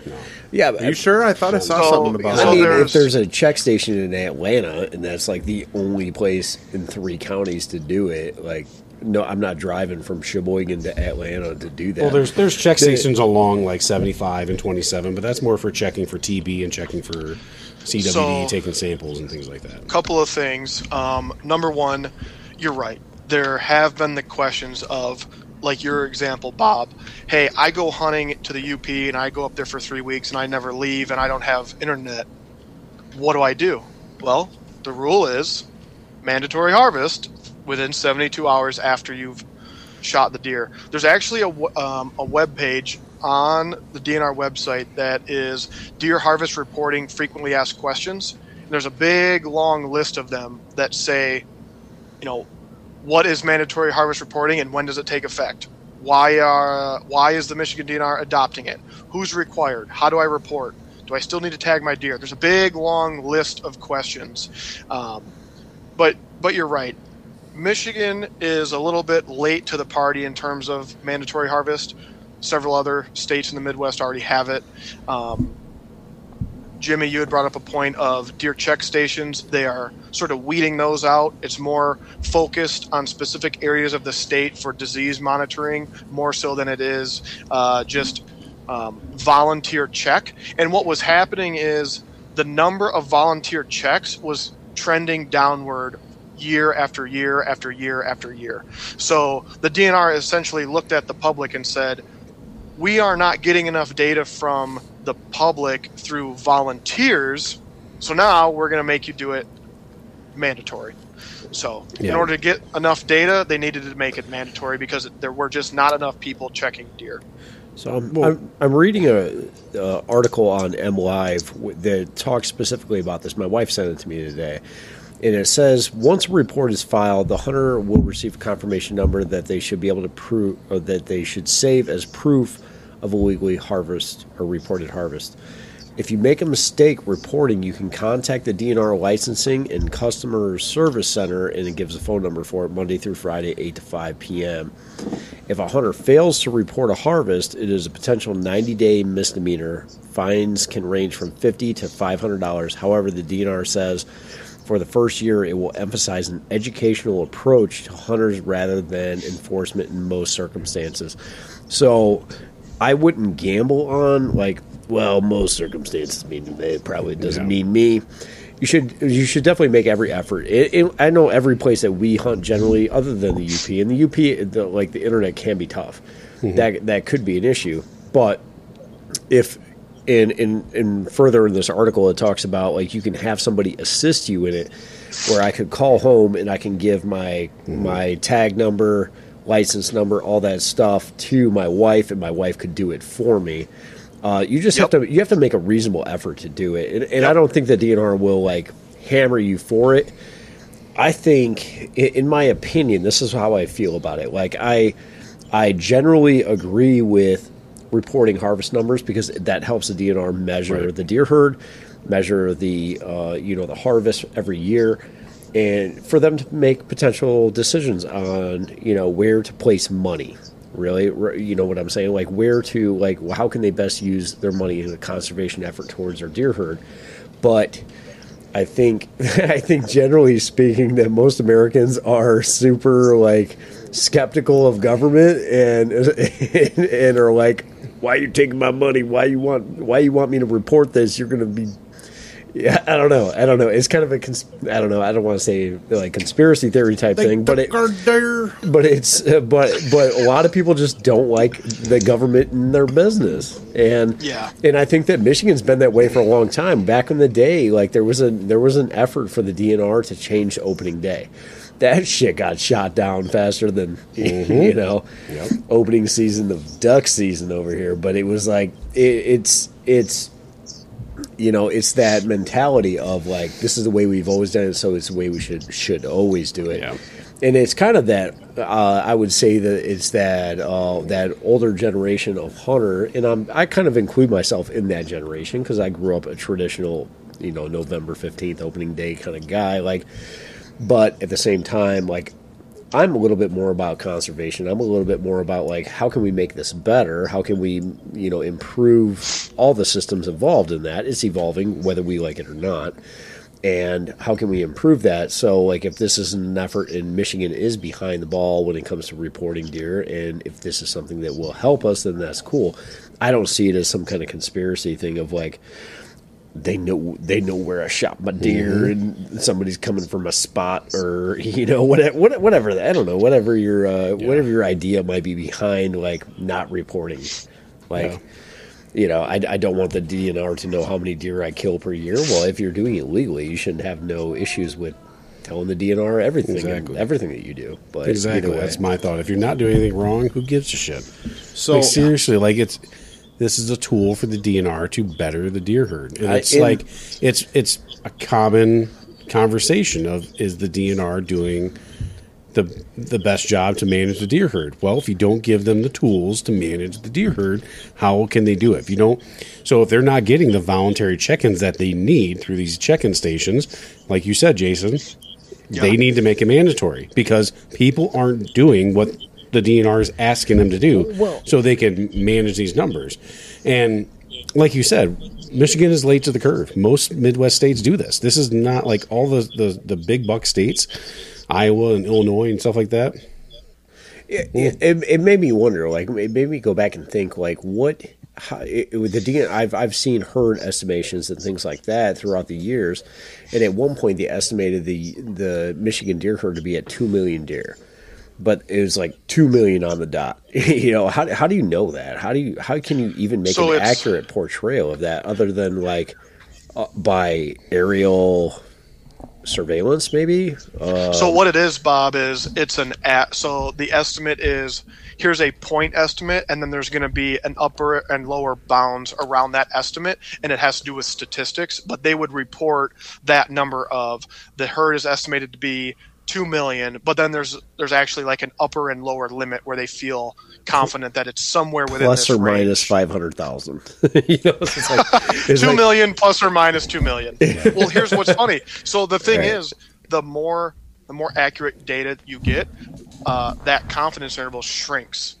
That's Right. how the statistics behind it work. But in this frequently asked questions, it mentions um, they had the mail surveys. And in the early 2000s, the response rate to those mail surveys, volunteer survey, was around 70%. And in 2021, the response rate was 33%. So I- that is kind of why we got to this. Point. I have never responded to anything. I've never I've never sent in anything about any other than like I thought maybe maybe one way that they reported the harvest was like through like the processors because with, with the processors there's a certain amount of DNR compliance that they have to Yeah. have like they you have to show your deer tag like they normally take your deer tag I think I don't think they give it back to you. Yeah, but how many deer are not going through processors? You know, Right, right. Like I would, I would Yeah. venture to say fifty percent are at least half of people are processing their own deer. I, I know a lot of people. I'm I'm the only sucker out there that pays hundred dollars to have his deer processed. But yeah, Guilty. Guilty. hundred percent. I'm gonna I'm gonna do it no matter what, as I just don't have time to cut my own deer up. I might not have a When I'm choice when next I'm weekend. retired, hundred percent, I'll do it for sure. Yep. hey, Casper's and South But Line, yeah, I mean, do a great job. uh, they're getting on they're getting on Shameless board plug. with what other states are doing, and you know, I'm good with it. I got I There's got, I always got no going to issues be with it. the- it's it's a it's a big thing because like you said Bob in general people don't like to be told what to do regardless of what your viewpoints are um, and then on the what was the second point I was going with oh it's it's change it's a big change and there's going to be criticism and conflict and critique um, but it'll be something that we're going to get through uh, But it's not like they in, inhibited your ability to harvest a deer at no, all. n- not at all. That's it. It's got nothing. It's just. It's literally. It's one more Just step. let us know that you got one. Like, it's not asking that much. You know. And I think for the masses, the masses sit around and they have the exact response that we do. Yeah. Oh, now I have to harvest my uh, report my harvest. Okay, cool. And then you have like the Big deal. margins where people are like, no matter what, they're gonna be mad. Yep. right. There- Those are the those are the dudes. Those are like those like seventy five year old dudes that are sitting at those town halls, like yelling at some DNR officer that's given uh that's given like a his town hall about like what this Yeah. new thing. And, and they're over there like you're not you're taking away my rights you know my, my, my right my right No, to you hide still my got a harvest. right. You, still, you, you- absolutely do Exactly. It's What are you What are you hiding if you don't? Why do you Yeah. not want to harvest it? yeah it doesn't I make had sense I had somebody ask me what we thought about it. You know, like the podcast, what we, what all of us think about it, and I said, you know, I, I don't have a huge issue with it because it's only going to help, like with accuracy. That's that's the um, whole point of it. so, it's I not mean- so they I'm, can. I'm all about it Yeah. yeah. I'm all about it Believe me, I'm a legal believe and me. The hunter. last, the last thing that the wildlife division wants to do is come find your hunting spot Yes. because of your harvest report. Yes. I will say so on the front page of the uh, hunting digest. There's that link for the mandatory deer harvest. I've been playing with this on my phone. When you click it, it shows you all the deer stations for technical assistance and reporting, and it's all by county. yeah. yeah And there's 50, All in the DNR app. there is 57 entries of places that you could go by county to It's help just to help about you every county has at least one check station to help it. you to help you report it. If if you are that you know that old guy that doesn't use technology or whatever, you can go to any of those locations. They are Yeah. in that website. So what ends up what it comes down to is the the folks that are in a situation that either are not quite as technological you know technic- technically savvy don't quite have the means to get online and do it it will take some effort on their part to contact a friend or family member give them the info and say hey Right. can you do this for me But- but it's going to take some effort But, but how often is it going to take that effort? How many deer are you shooting a year? Like one, It's- two. it's You really know, not if you're that- shooting nine deer, okay. Well, maybe you should figure out why you're shooting nine deer a year. This is really not that much effort, though. Like I, I. I, I, I, I haven't even done this. I can probably say that I can accomplish this in less than five minutes. I can I can be done, have my deer. But to but to your eight year old guy who doesn't have a smartphone, doesn't have a computer, got to got to call his grandson or granddaughter to, hey, go to find this website. Like, how often is that going to really be a concern? well, it, You know, like once a year, like after opening day, like cool. And I, I think it's a good idea that the D, that the DNR is like, all right, hey, this is kind of like a learning period. We're gonna we're gonna be a little bit not lax on it, but they're going to like not be crazy more, enforcing it. more education, More like you said, education, Bob, than more anything. education to yeah. teach. because I think there will be a, a, a learning curve here because it's Yeah. something that like, fuck, we've been hunting in Michigan for our whole lives and never had to do this before. Like, Yeah. where you're going to shoot a deer and you're going to do go through all the steps, right? You're going to gut it out. You're going to dry, you're going to you're going to hang it. You're going to do all the things you have to do, and then all of a sudden it's going to hit. You're like, oh shit! I, there's I know I'm missing something. I'm forgetting something. Oh man, I gotta I gotta tell the DNR I did this. Yep. Come to you know think what I'm of saying? Like it's just something is different. It's new. Is like. You, Well, might, had- you, you might forget until you take it to the processor to get it uh, to get it you know trimmed up, and you're like, oh shit, Yeah. Because I, I know One- that I've, I've seen on some websites for different uh, deer processing stations that like you have to like I- I, I think you're gonna have to show some kind of proof that you registered it or something like that. Probably. One of the big criticisms that I've heard is the fact that it is only online or through the app. There's no phone in option. And the the reason behind that was when you have a phone in option, now you have two sources of data collection. Now it's going to take a person time, money, and effort to compile those together. You need someone to take the phone one- call, then you need someone to enter and, and well, yeah, I mean, it could be a, it it. could be a, um, it could be like a teleprompt thing where you plug it in, but still, it's it's being Yeah. entered in two different Yeah. formats, so it's still going to take more time. Right. So they said, let's streamline it. Let's have one. You know, it's it is 2022. Let's gonna we're gonna Well, go the online route. Hopefully, we're we're all going to be able to test this this year. That's the goal. I know As that the terrible outdoorsman, that's our that's our next bold prediction. I, Is we I all hope that we have four harvest this. report numbers. yeah. Only Yeah, four. So my first buck was taken in Ohio, and come to think of it, I had to do this this harvest report, and it was Yeah. done over the phone. Everything was automated. It wasn't a real person. a lot of states do it by phone. They Yeah. don't do it online. But So, yeah, I, I wish it there took- was a phone option though, because I I, uh, I think about it in the context. Didn't mean to cut you off, Jimi, but Oh, like I think of it in the context of my 69 year old dad who would he will call something over the phone before he'll ever Google it online. He would rather call the operator to ask for a number on something than to Google it. You know, 100%. like that's just that's just the the, the older mentality to it. So I think that like in, a, in his first year, that might have been a good option. Is to have a way to report it through the telephone. You, all you got to do is punch in your punch in your license number, and you know, re, let's- I don't know. You could you could do it through teleprompter, easy enough. Other states do that, but Yeah. like I think that that would might have been a better way to go about it. But strictly online thing, eh, let's we'll, let's see how be it real. goes. Not not 100 percent of people are going to report it. I would bet that percentage The is. speed limit the speed limit on I seventy five in Detroit is seventy. Is it? Couldn't tell. Couldn't tell. 70 We'll is we'll, we'll see how it we'll see how it goes though. But I just yeah, I wanted to get your opinion on it. I know we Sure, talked about sure. it and um, it, it's controversial, but it, it really doesn't need to be controversial. I don't know why it's so damn controversial, but Everything's controversial when it comes to the deer herd. It Doesn't matter what it we is. It could be baiting. It could be people- EHD. Yeah, well, they it could they- be they- CWD. Well, they, they complain because because the deer herd and the and and what the DNR is doing, but then they don't want to make it better. Shut the hell up! Quit bitching. That's my twelve cents. Yeah, Man, you're so mean. who me? Why are you so mean to all the listeners right now? I'm I'm mean to the people who are bitching about It's this. It's not an enforcement. there thing, are it's bigger management. issues They- in this country and in this city. they this have an opinion as well, and it should be valued. I don't value their opinion. I'm kidding. Oh my god! What pronouns do we use for the deer? Here we go. Hey, we've Here done we good. go. We have done good. We just now got to the point where everyone turned it off. Are you serious? We got canceled in the first three seconds. What are you oh. talking about? Oh, yeah, when you Oh, said yeah, God with save that- the king.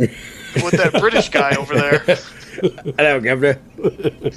God save the queen. All right. God bless the queen. So the next one we talked about, um, and again, I don't know how much you can say about this, but this is about the Grayling expansion. Oh god. So um, we talked a little about it last week, but the, the Michigan National Guard is is trying to lease 160,000 acres from uh, the state, or sorry, can or Michigan National Guard is trying to lease 160,000 acres from the DNR of state land for further training, training expansion. So there's a there's a really good episode of Michigan Out of Doors I just watched that they actually interviewed a couple different people about this, but um, I didn't realize that there's actually the DNR has a map online of all of the area that they're looking to expand. The so Camp Grayling right now is like 152,000 acres. Yeah. It's literally they want to double its size, and it's not in one particular particular area. It's literally all over. It's the north, it's the south, it's east, it's little pockets like it's not all just like one big chunk of land that they want to take. But so we had talked about like whether or not it, should happen or not. And from what I've heard is they are literally just in like it's in the DNR director's hands right now. He's supposed to decide on whether or not he wants to even go forward with the next step, which the next step is there's like 30 next steps They would have to do before yeah, it would even do- environmental impact studies. Oh yeah, they've got to do a million stuff. studies, but it's it's literally to that step now where either he's like, yeah, let's push forward and see if it you know even is even viable. So this is it's more of like, does he even want to take it to the next step type thing?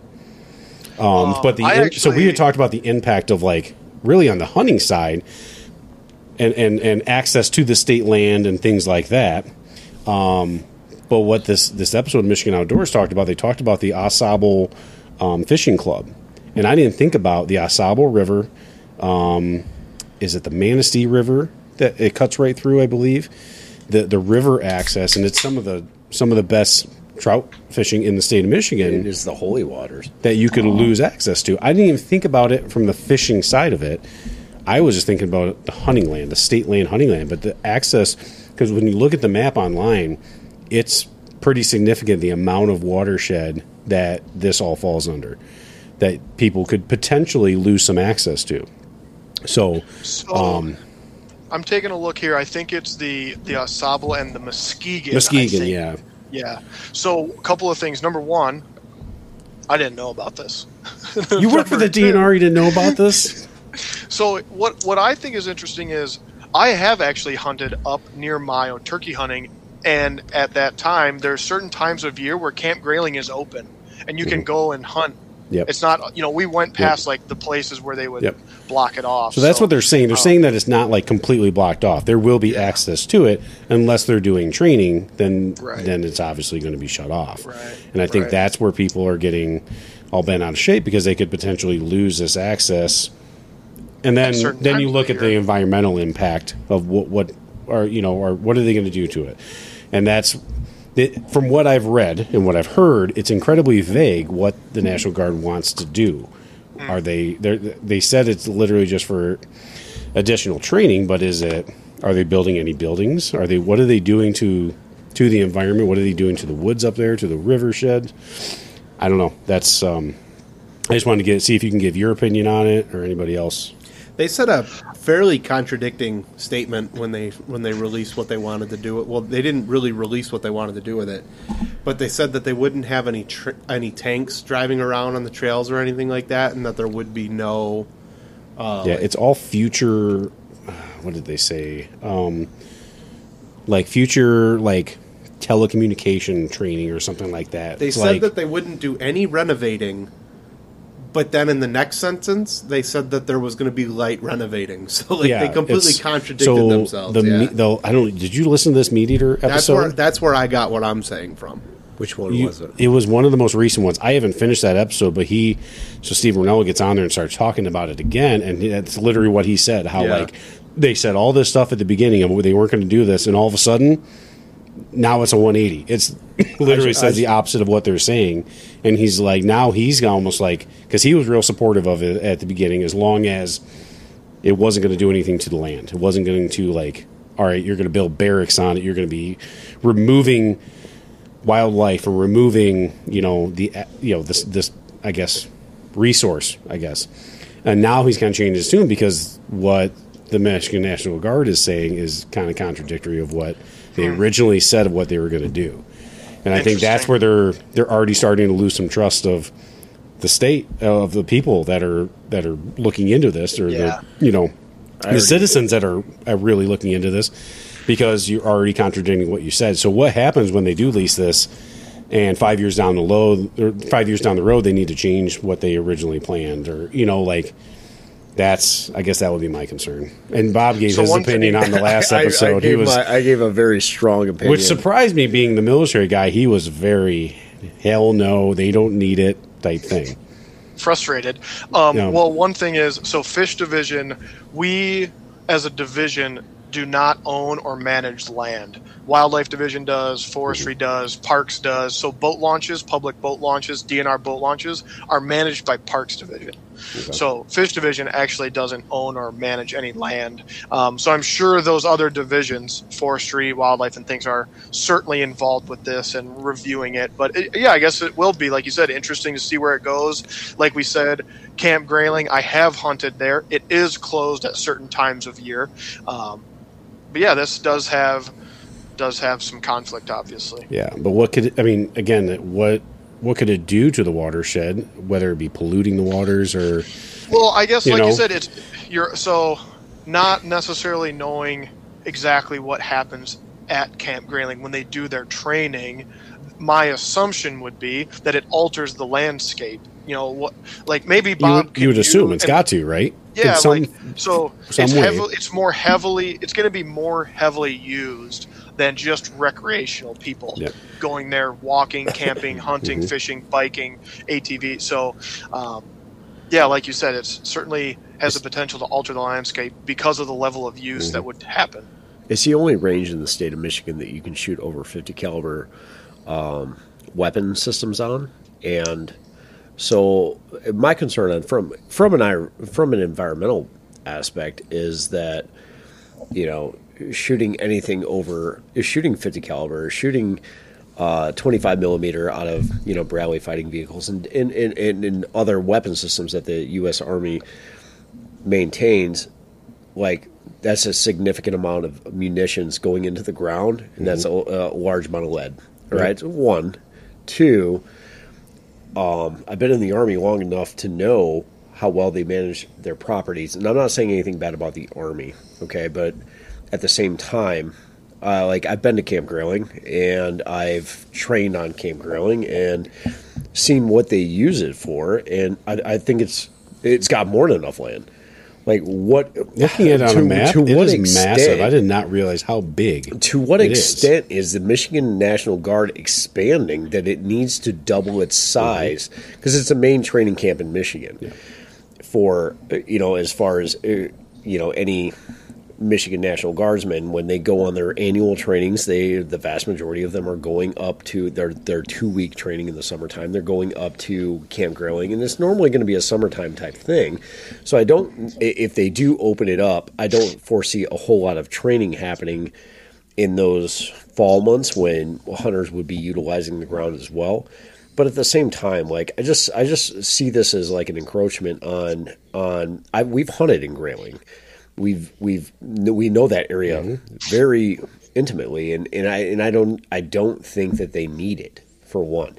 To what it, It's interesting. like you you have to you have to be able to explain to me how the Michigan National Guard is expanding at such a rate that it needs to double its size in land, you know, for you're talking about armories and things like that that exist all over, throughout the state, which are small armories that exist, you know, throughout the Metro Detroit area and throughout all the metro areas. So it'd be like it'd be like Saginaw, Ann Arbor has them, Grand Rapids, places like that all have these National Guard armories and they have different jobs with it and they have different fields within you know within the michigan national guard and they all need to train at some point so they got to go to the ranges and they have to shoot and they have to be able to maneuver and do their training and tactics and things like that but to what extent does it need to extend from 150000 acres to 300000 acres?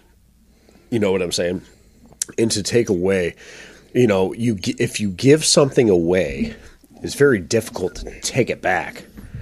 You know what I'm saying? Like once you lease Yeah. it, once you lease it to the state, like the state owns it, Right. And if they want to say, you know what, nobody's coming on this land throughout this whole period of time, there nobody's allowed to. And you're like, but you said we could. Right. Yeah, but we also put in there that little clause that says that only when training's happen Yeah. or not happening or something like that.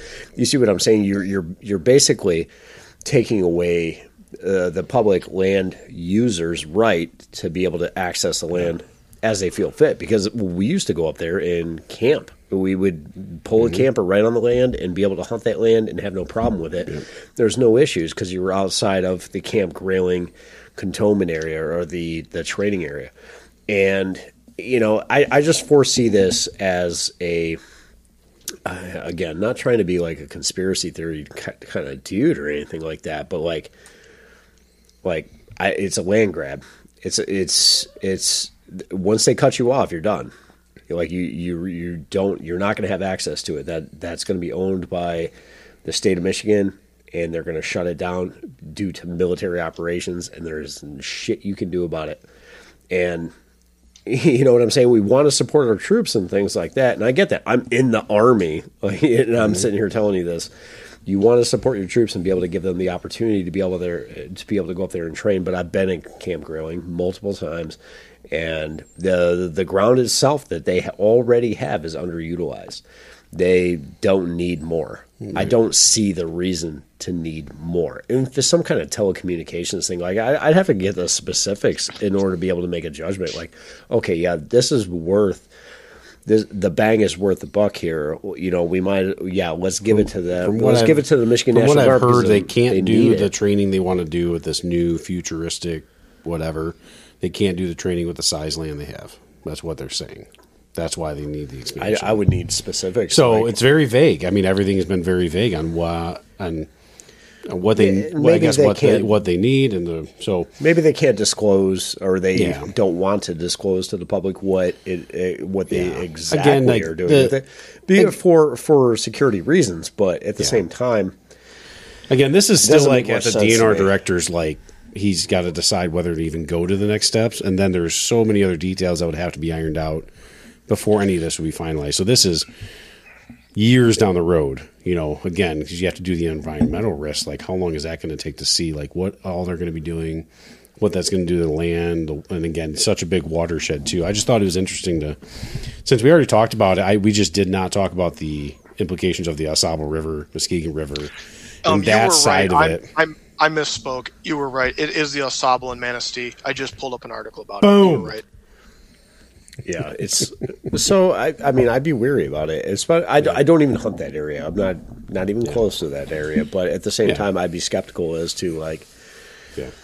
you know let's let's give up let's give up more hunting land. Like you said, to- once you give something away, or they're just going to take, take, take. You know, and, and it's it's it, it, they're going to say they need more and say they need more. you can't give it back at that point once it's leased. If that, if that's what they want to do. They want to Yeah. lease it for X number of ten years. years. This says. For ten years, you may not get access to that land at all. Period. Yeah. And there's there ain't shit you can do about it. Yep.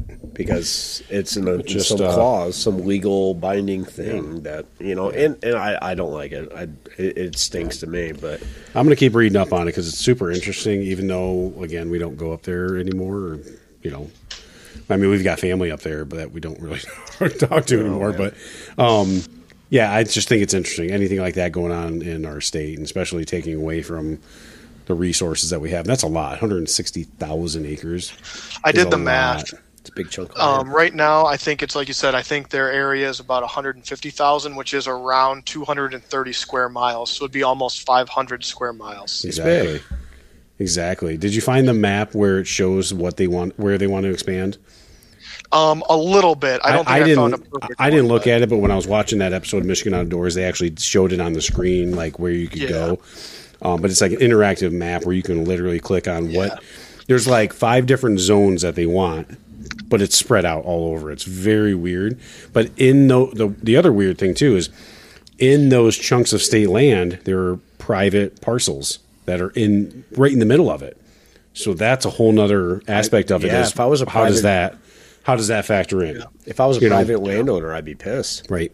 Like this is, you know, like Right. you're just going to commandeer Yeah. my land or everything around it. Right. Yeah, I don't, I don't um, know. Like it, it stinks to me. I'm not. I'm It not stinks. I'm not super. It smells like the poopy. I, I, I'm I'm about as pro military as it gets, but Well, that's how that's how Stephen Rennell was. He was very pro military, and he's like anything we can do to support our military, blah blah blah. You know, and then now he's like, hold on, pump the brakes. Let's get more information on this because this. I think that's a be- sign of. I think that's a sign of like looking at this objectively as opposed to subjectively, right, Bob? Like you said, hey, I'm pro-military, but the, what are the objectives of this project? Right. And I may not be. I may not feel like why are these objectives not being met with what you currently have, as opposed to just like you said, blanket statement, do whatever you want, pro-military, right? Still thinking about it. So Right, right. right. Yeah, we'll we'll keep everybody posted on that as we learn more. So, um, those are the main topics I want to talk about in this episode. We'll we'll we- we've we've been pretty dark the last couple episodes.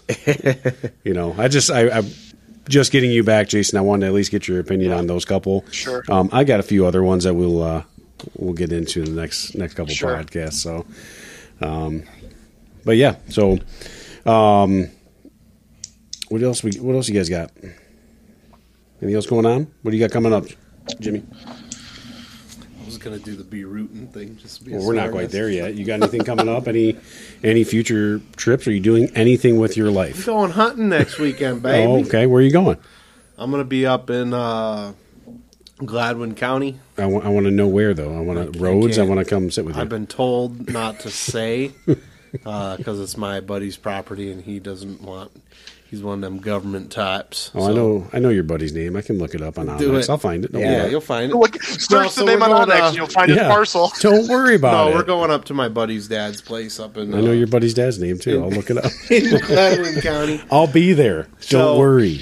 Uh, I'll be in your blind. so yeah, and then he's got he's got a nicely stocked pond on his on his property. He's got two actually, so I'll probably throw a couple lures in the water, see what happens while I'm out there Suicide duck. Okay. too. Suicide duck. Um, that is. I'm just going to go on record saying I'm probably not going to meet that challenge, It was all like And- suck and- down that hot ass chip now. and I'm uh, accepting the the hot ass chip You know, so and the polar bear plunge. so I'm being told that we should not do this polar plunge for health reasons because because a couple of us are I'm- bigger guys and it's I'm not being told I don't give a shit. it's not good for your heart.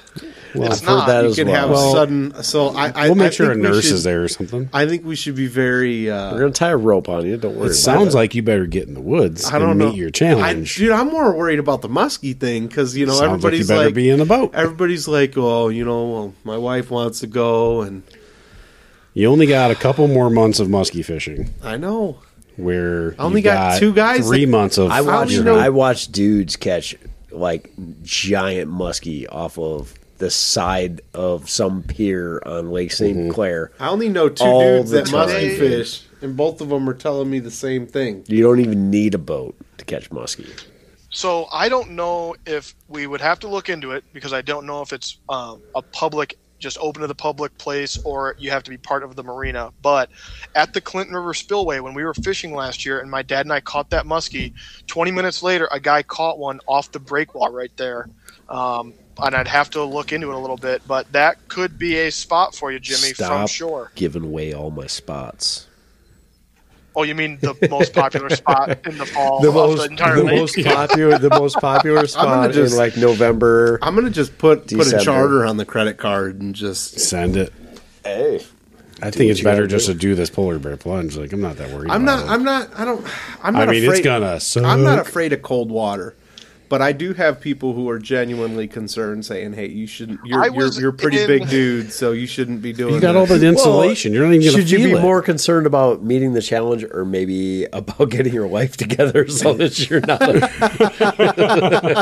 so that that's not a factor jumping into cold water. I'm working on it. I'm, I've been working out every day. You know, Working on them twelve ounce curls. fucking. I was doing. Now I was doing 30s, so I'm working on that. There you Did- go. I did Thirty, abs. uh, thirty Yeah, ounces. I, I think you should 30 worry. ounces. You should worry about meeting your challenge rather than what's going to happen if you don't meet the challenge. I'm trying, man. I'm Exactly, dude, exactly. listen, Don't don't focus on like This whole the, this musky Jason, we thing, need to set a did. date for this. By the way, we need to book the cabin. So we need to look at a calendar, book. We could. We should do it around the sturgeon weekend Yeah. if we can do something like maybe during. Well, you know, maybe like the weekend before or weekend after or something like that. Yeah. February probably gonna be the best month. Make sure we have safe Once ice. um once once winter rolls around, my mom and dad don't go up there at all because the cabin shut down and I get free reign. there you go. Wait, do we have to cut a hole in the ice? Why don't we just, you know, I mean, How else you getting in the water? just wait until it's starting to thaw out. You just thaw out a gonna little jump and hope it breaks? Just, just wait until it starts thawing out and you're walking in ice water, dude. No, we're gonna cut a hole. No, we're There's cutting a, a- hole in the How ice. deep are we there's talking a here? um How there's deep a is the polar lake? plunge. I, uh, probably enough. not There's too. a Probably polar not too plunge. deep, and we should probably tie a rope onto every single. Wait, are we talking about doing this in water that's over our heads? it. I don't- that's don't- not I don't safe know. at I've all. Never done it. Should We'll be figure it freaking out right now. There's a He's freaking We're- out. My dad We're gonna does let not you- want me to do this. We're gonna let you let you wear a life preserver when you go in. I'm Like, not worried about that part. That's a good idea. We're If your life heart, jacket, though. If your heart stops, at least you'll be floating. Bear and we can Grylls, scoop Bear you. Grylls taught me how to do this on the Discovery Channel, so like I'm ready for it. It's just What were you saying, But here's Jason? what we'll do. So here's what we'll do.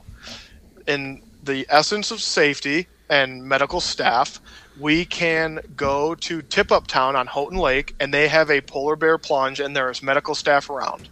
My you wife's a nurse. We can just bring her. no, I like that because then they already have the polar plunge. your wife is the like hole's already cut. There's safety She's a on pediatric ice. There's A paramedics my and si- dive team there. I like that. That's she's a pediatric. She's a nurse. pediatric She's nurse. gonna help me because I'm gonna be a little baby in that fucking ice water. little bitch. when is Tip Up Town? January, I'm right? trying to find here. It's yeah. I mean, it's it's ice fishing season out there on Houghton Lake. That's what we're gonna do. We're gonna rent Uh, cabins on Houghton Lake for Tip Up Town. I'm okay with Here it. you yeah. go. That sounds fun. Polar Bear Plunge Day. Um, I'll have to see where this one is, but it looks like Then we can watch Frozen Stupid. Jesus. I referenced. Okay, so I started singing "Swing Low, Sweet Chariot" today, and Nikki looked at me and was repulsed, and she goes, "I don't know where that's from, but stop singing it." Oh my god. What is that? Frozen Swing Stupid? low, sweet, Sweet chariot. chariot. I feel like I'm in a cult right now. What the hell's happening? Forth to carry me home. What is happening here? It's from I Escanaba look the Moonlight. dark, Jordan, You still haven't seen it. I gotta did watch it see? again. I no, I- you I- are one I pathetic have no- I loser. have- I have seen the movie. It's just been a long time. Well, That's Somebody your, hasn't seen it. I was like you're, you are not allowed to it. hunt until you watch that movie. I've seen it. It's just I was again, ten again. I'm going to quiz you on the next. One. Because I remember the podcast. guy's like the Chevy chicken shit. You know? Everybody knows that line, whether you saw the movie or not. God. oh God. So that's what we'll do. Tip up town. I think it'd be a fun weekend. Bring I the do too. bring the wives up there. Your wife ain't going. dad- she hates all our- everything no, about this All our wives will podcast. Yeah, she we'll all does. get a cabin. My and dad's everything spot. about outdoors. my dad's place in uh, Harrison is only thirty minutes away from well, you can so- stay there. We're going to stay right on the lake because then we can get hammered. Don't have to drive. yeah. Yeah. While my We're gonna be blood- drunk while and my we jump blood into is- this cold ass I gotta thin I'll- my blood back out after I'll it gets just get super thick from and jumping stay in the night at your water. cabin. That's all right. I like Um, that it idea. looks like in in 22 it was at the end of January. So yeah, towards the end of January. as long as it's not the same weekend as sturgeon, we're good. Right. That's right. the first And I think week. That's first weekend in February. We could just do it during sturgeon. I've already got a whole cut, 25 feet of water. Let's go. Sturgeon is al- almost always that weekend prior to Super Bowl Sunday, Yeah, it's, it's the first Saturday in February. yeah, it's almost always that way. So Yep. Jason, are you coming up this year for that? Oh, we'll see. No, it's always I the could- we'll I have see. the oppor- You're I the have the most opportunity- uncommittal son of a bitch I've ever met. I have. Uh, I've I been, could I've actually. been that uncommitted for like 15 years. What is this? He's I not invited could- anymore. What is this? I could actually uh, sign up to work the event. Boom. Sturgeon That's Fest. that wouldn't be as fun though, Sturgeon Fest is No. uh, like a festival. unless you could just on- document it. Like, go, hey, I'm going to go up there and document it, but not be Mr. Green Jeans. Sturgeon Fest is a festival they do on Black Lake for sturgeon spearing. The season is, the, the season opens. There's a quota of fish, and it's usually what what six, five or six. Five or six. And as soon as they get the quota, like it's uh, like a shotgun start in the morning. Like on that Saturday, it's like six a.m. or something, 8 a.m. eight a.m. Five or six fish for the entire lake. There'll But be the- like yeah. 80 DNR COs all Let- around the lake. Public public service announcement: If the sturgeon spearing season starts at 8 a.m., don't have your guide pick you up at 8 a.m. last last year it lasted like 35 minutes. Yeah. wow. They had steer, they had speared uh six or you know five. I think it was, last year it was six, and they they had speared six fish within 30, 37 minutes or something like that. And then all of a sudden they start lighting cannons off around the lake, and then the DNR will knock on every shanty telling you season's over. You got to take a flag down. It's a big event. There's a beer tent right on the ice. It's a ton of fun. Yeah, they, drive all the way up north just to fish for 35 minutes. It's, Well, I it's a mean, good they'll time. make a It takes out Pretty longer. much. It takes longer for us to drag all the shit out on the ice, cut the hole, drag it all off. Th- It, it takes longer to do all that than the entire season. Sounds like something your dad would be. The into. longest season we've ever had, I think it went about three, three and a half hours, Oh, okay. and that was just because the water was so dirty you couldn't even see if there was. Fish Where down is this there. at? What city is this? I Black, know. Black Lake. Black Lake. Ton of fun. So um, I'm looking here. The Tip Up Town USA has a Facebook page, and it looks like there is an award for the best polar bear dip. So there's a little Booyah. style involved. Okay, okay, I like it. So that, and then we got to order some of these hot chips. They're 10 bucks Oh, each. great! They're 10 bucks each. What's ten bucks each? The Paqui the Paqui uh, chips It used to be like fifty. No, they're only 10 bucks from what I've heard. Let's get them. I, dude, I gotta get like on these challenges because I don't think my body can handle like both those things, especially in one day. Like, You're gonna maybe we eat- spread well- it out over well, two no, days. you're this gonna is going to eat- be in one day. You're gonna eat the chip, and while you're chewing it, you're gonna jump in the lake. Jesus it's like an upper and a Christ. downer. yeah, your whole body's just like. and then you have to finish it with three snorts of fucking absinthe. like dude. like Jesus. all all of the uh, the cast of the par- the terrible outdoorsmen have died this weekend. Yep, yep. We're gonna have to have somebody have do all like a had public massive service. heart attacks. due One to one last public poison. service announcement for our episode. one listener. They're all dead. They're idiots. Uh, thanks for listening. Yeah. That's funny. JG, what do you got? You doing anything? So- Any plans? Um, got the salmon deal coming up here in two weekends, and then the last weekend in September. Uh, let's see. Let me pull up the calendar. It would be September 30th is a Friday, October 1, October 2. Um, I'm going to be over in Grand Rapids Saturday night for a comedian with my dad and brother, Josh Blue. We got tickets to that. But trying to be down in the area that weekend. So maybe a little muskie chasing. We'll see. What weekend is this? First weekend in October. Let's go. Let me know. Jason, are you going let to you see know. Rodney Carrington? No, Oh. Josh Blue, you said right? Josh Blue. Yeah, he's a comedian. Oh, I missed the name. My bad. Edit that out. Oh, I don't want to look Thanks, like an thanks ass on for the paying pod. attention. I don't want to look like an ass on the podcast. I will purposely leave this in now. so yeah, that's what's coming up short term. Um, I'm I'm excited to hear that some people are getting ready for hunting season. I have not done any prep, so My goal is to opening day. I would like to be in the woods. Whether or not that happens will determine on whether it's 90 degrees in the state. depending on whether that meant October 1st or November 15th, we'll see. exactly, exactly. Keeping your options open. So Kind yeah, of that's depends I on what. I'm seeing on these trail cameras too, because I have not been overly impressed so far. But If you see Listen. the elk running through like last year, oh yeah, we get on it. I don't think I'm doing archery until like October 10th. So, but uh but yeah, just clarifying have- this early doe season that's next weekend is a firearm season, so you can use a firearm Yep. or a bow. If you, You want sure to use a bow, can. but it is firearm season. Bob, what are you doing? You got anything planned? Oh, you know, just Take a stuff, sip of that white claw. That just was awesome. stuff and whatnot. Drinking the claws. Pinky up. There you go. You know, Are you going to actually do being anything this weekend? Oh shit! What am I doing this? Get your boat yeah, out. Yeah, Get I'm your actually- boat out and let's go sturgeon. I already fishing. told you this. I'm I'm grabbing my bow. I'm going over to Dad's. I'm going out back, and I'm setting up some trail cams and doing that kind of shit. Mom's birthday this weekend, and then That won't get a muskie in your boat. uh, I don't know what I'm doing Sunday. Come on out Saturday night, bring your boat, do some muskie fishing, do some sturgeon fishing. I'm not sure what's going on Sunday. I do need to mow my grass. It's been a hot minute. And this is why he won't meet his If challenge. either, I will, I'm going to throw this out here uh, on, on the airways. Here he goes. If any of you guys, no, not that. Here he goes. Oh, maybe now the temptation's real here, but uh, What? What? What am I missing? probably the bee rooting thing, right? No. Oh, me asking you guys to take me fishing. Oh god.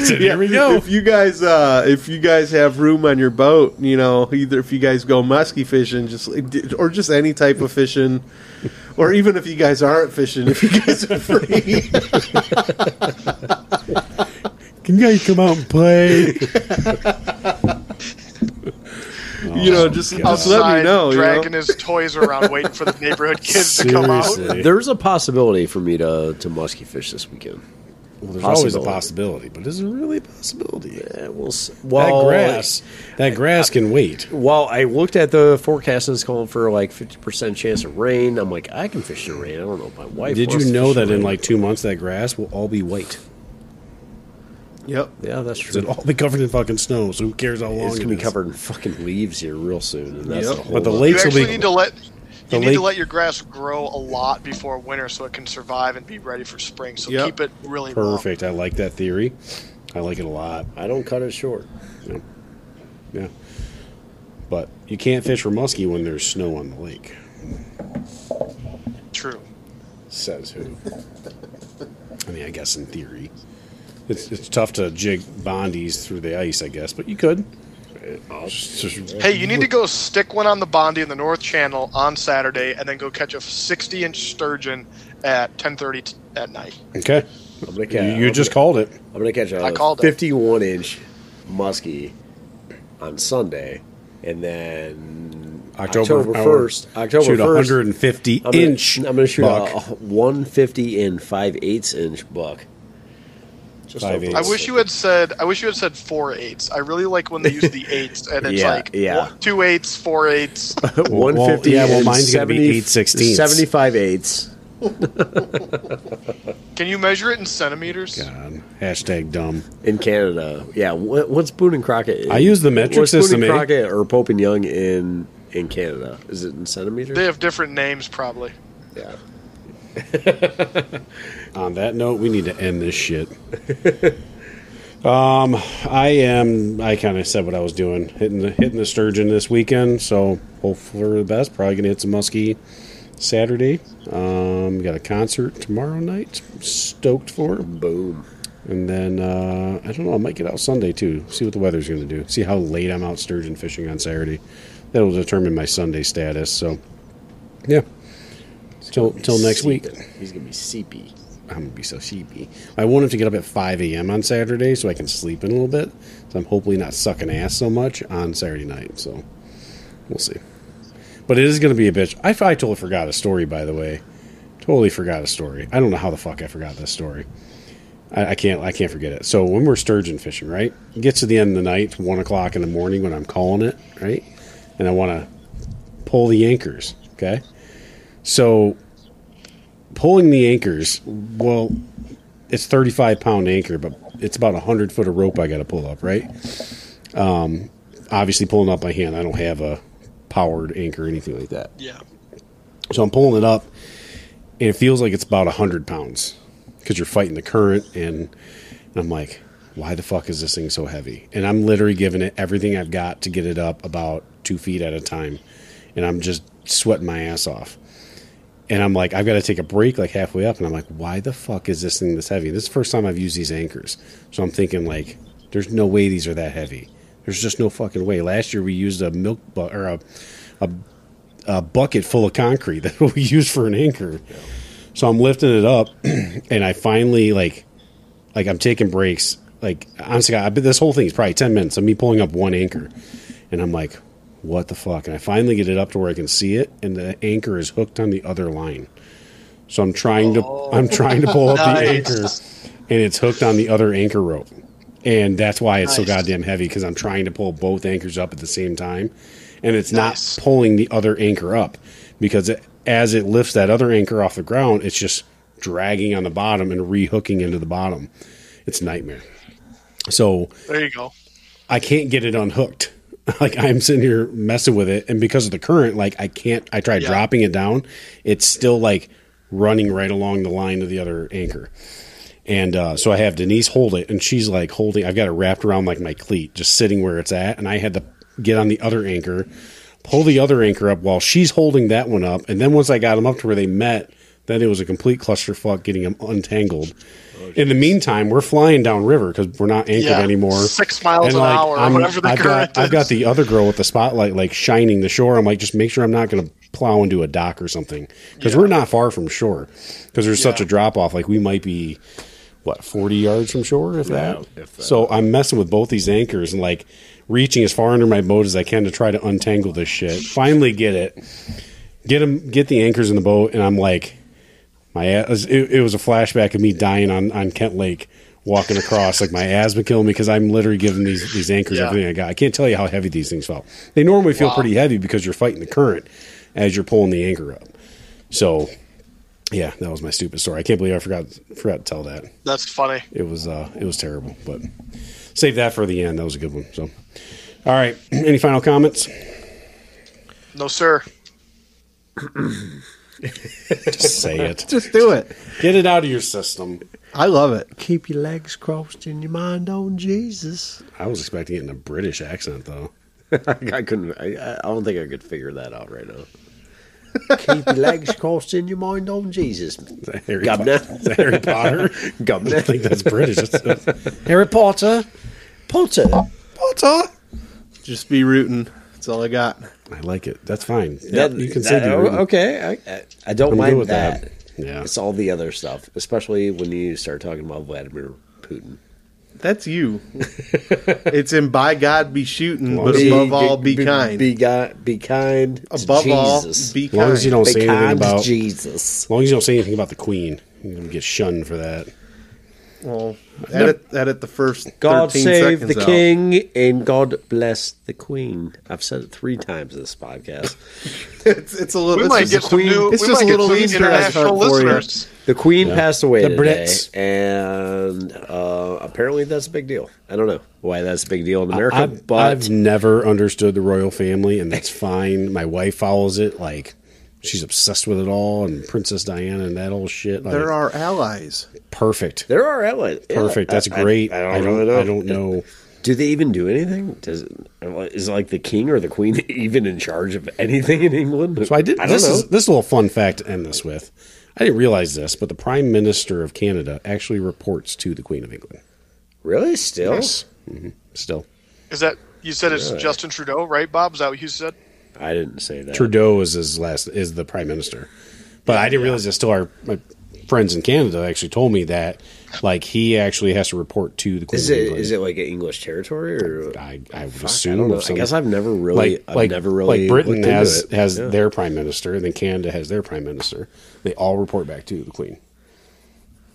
Didn't know it. But, but what is the queen actually running? Like they don't they don't actually Apparently make the dec- world. They don't make decisions. thing. on Apparently, the world.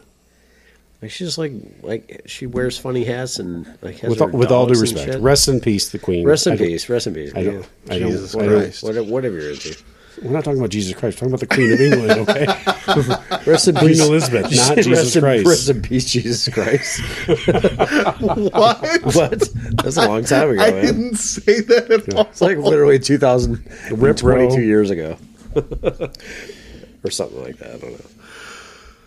Okay. Yeah, be rooting. I study Jesus. history. I'm not a history On that note, okay, been fun, guys. Um, Jason, good catching up with you. Um, Yeah, hopefully it's been a we'll get while. you back on a regular basis. You okay with it? I'm so tired. What oh my doing? god, he's falling asleep over He's here. over there playing. It's like his- I'm so sorry. It's eight o'clock at night. Amish beard is his. Oh. Nine thirty. Um, yeah, got some good stuff coming up on some future podcasts. We will get back into the mix of doing some of these on a regular basis, pending Stormageddons don't hit. Um, getting into hunting season, so we'll have lots of good content coming up. So we do have a um, couple special guests that are going to be coming up pretty soon in this month, so that'll be fun. Um, but yeah, other than that, get outdoors and don't be terrible.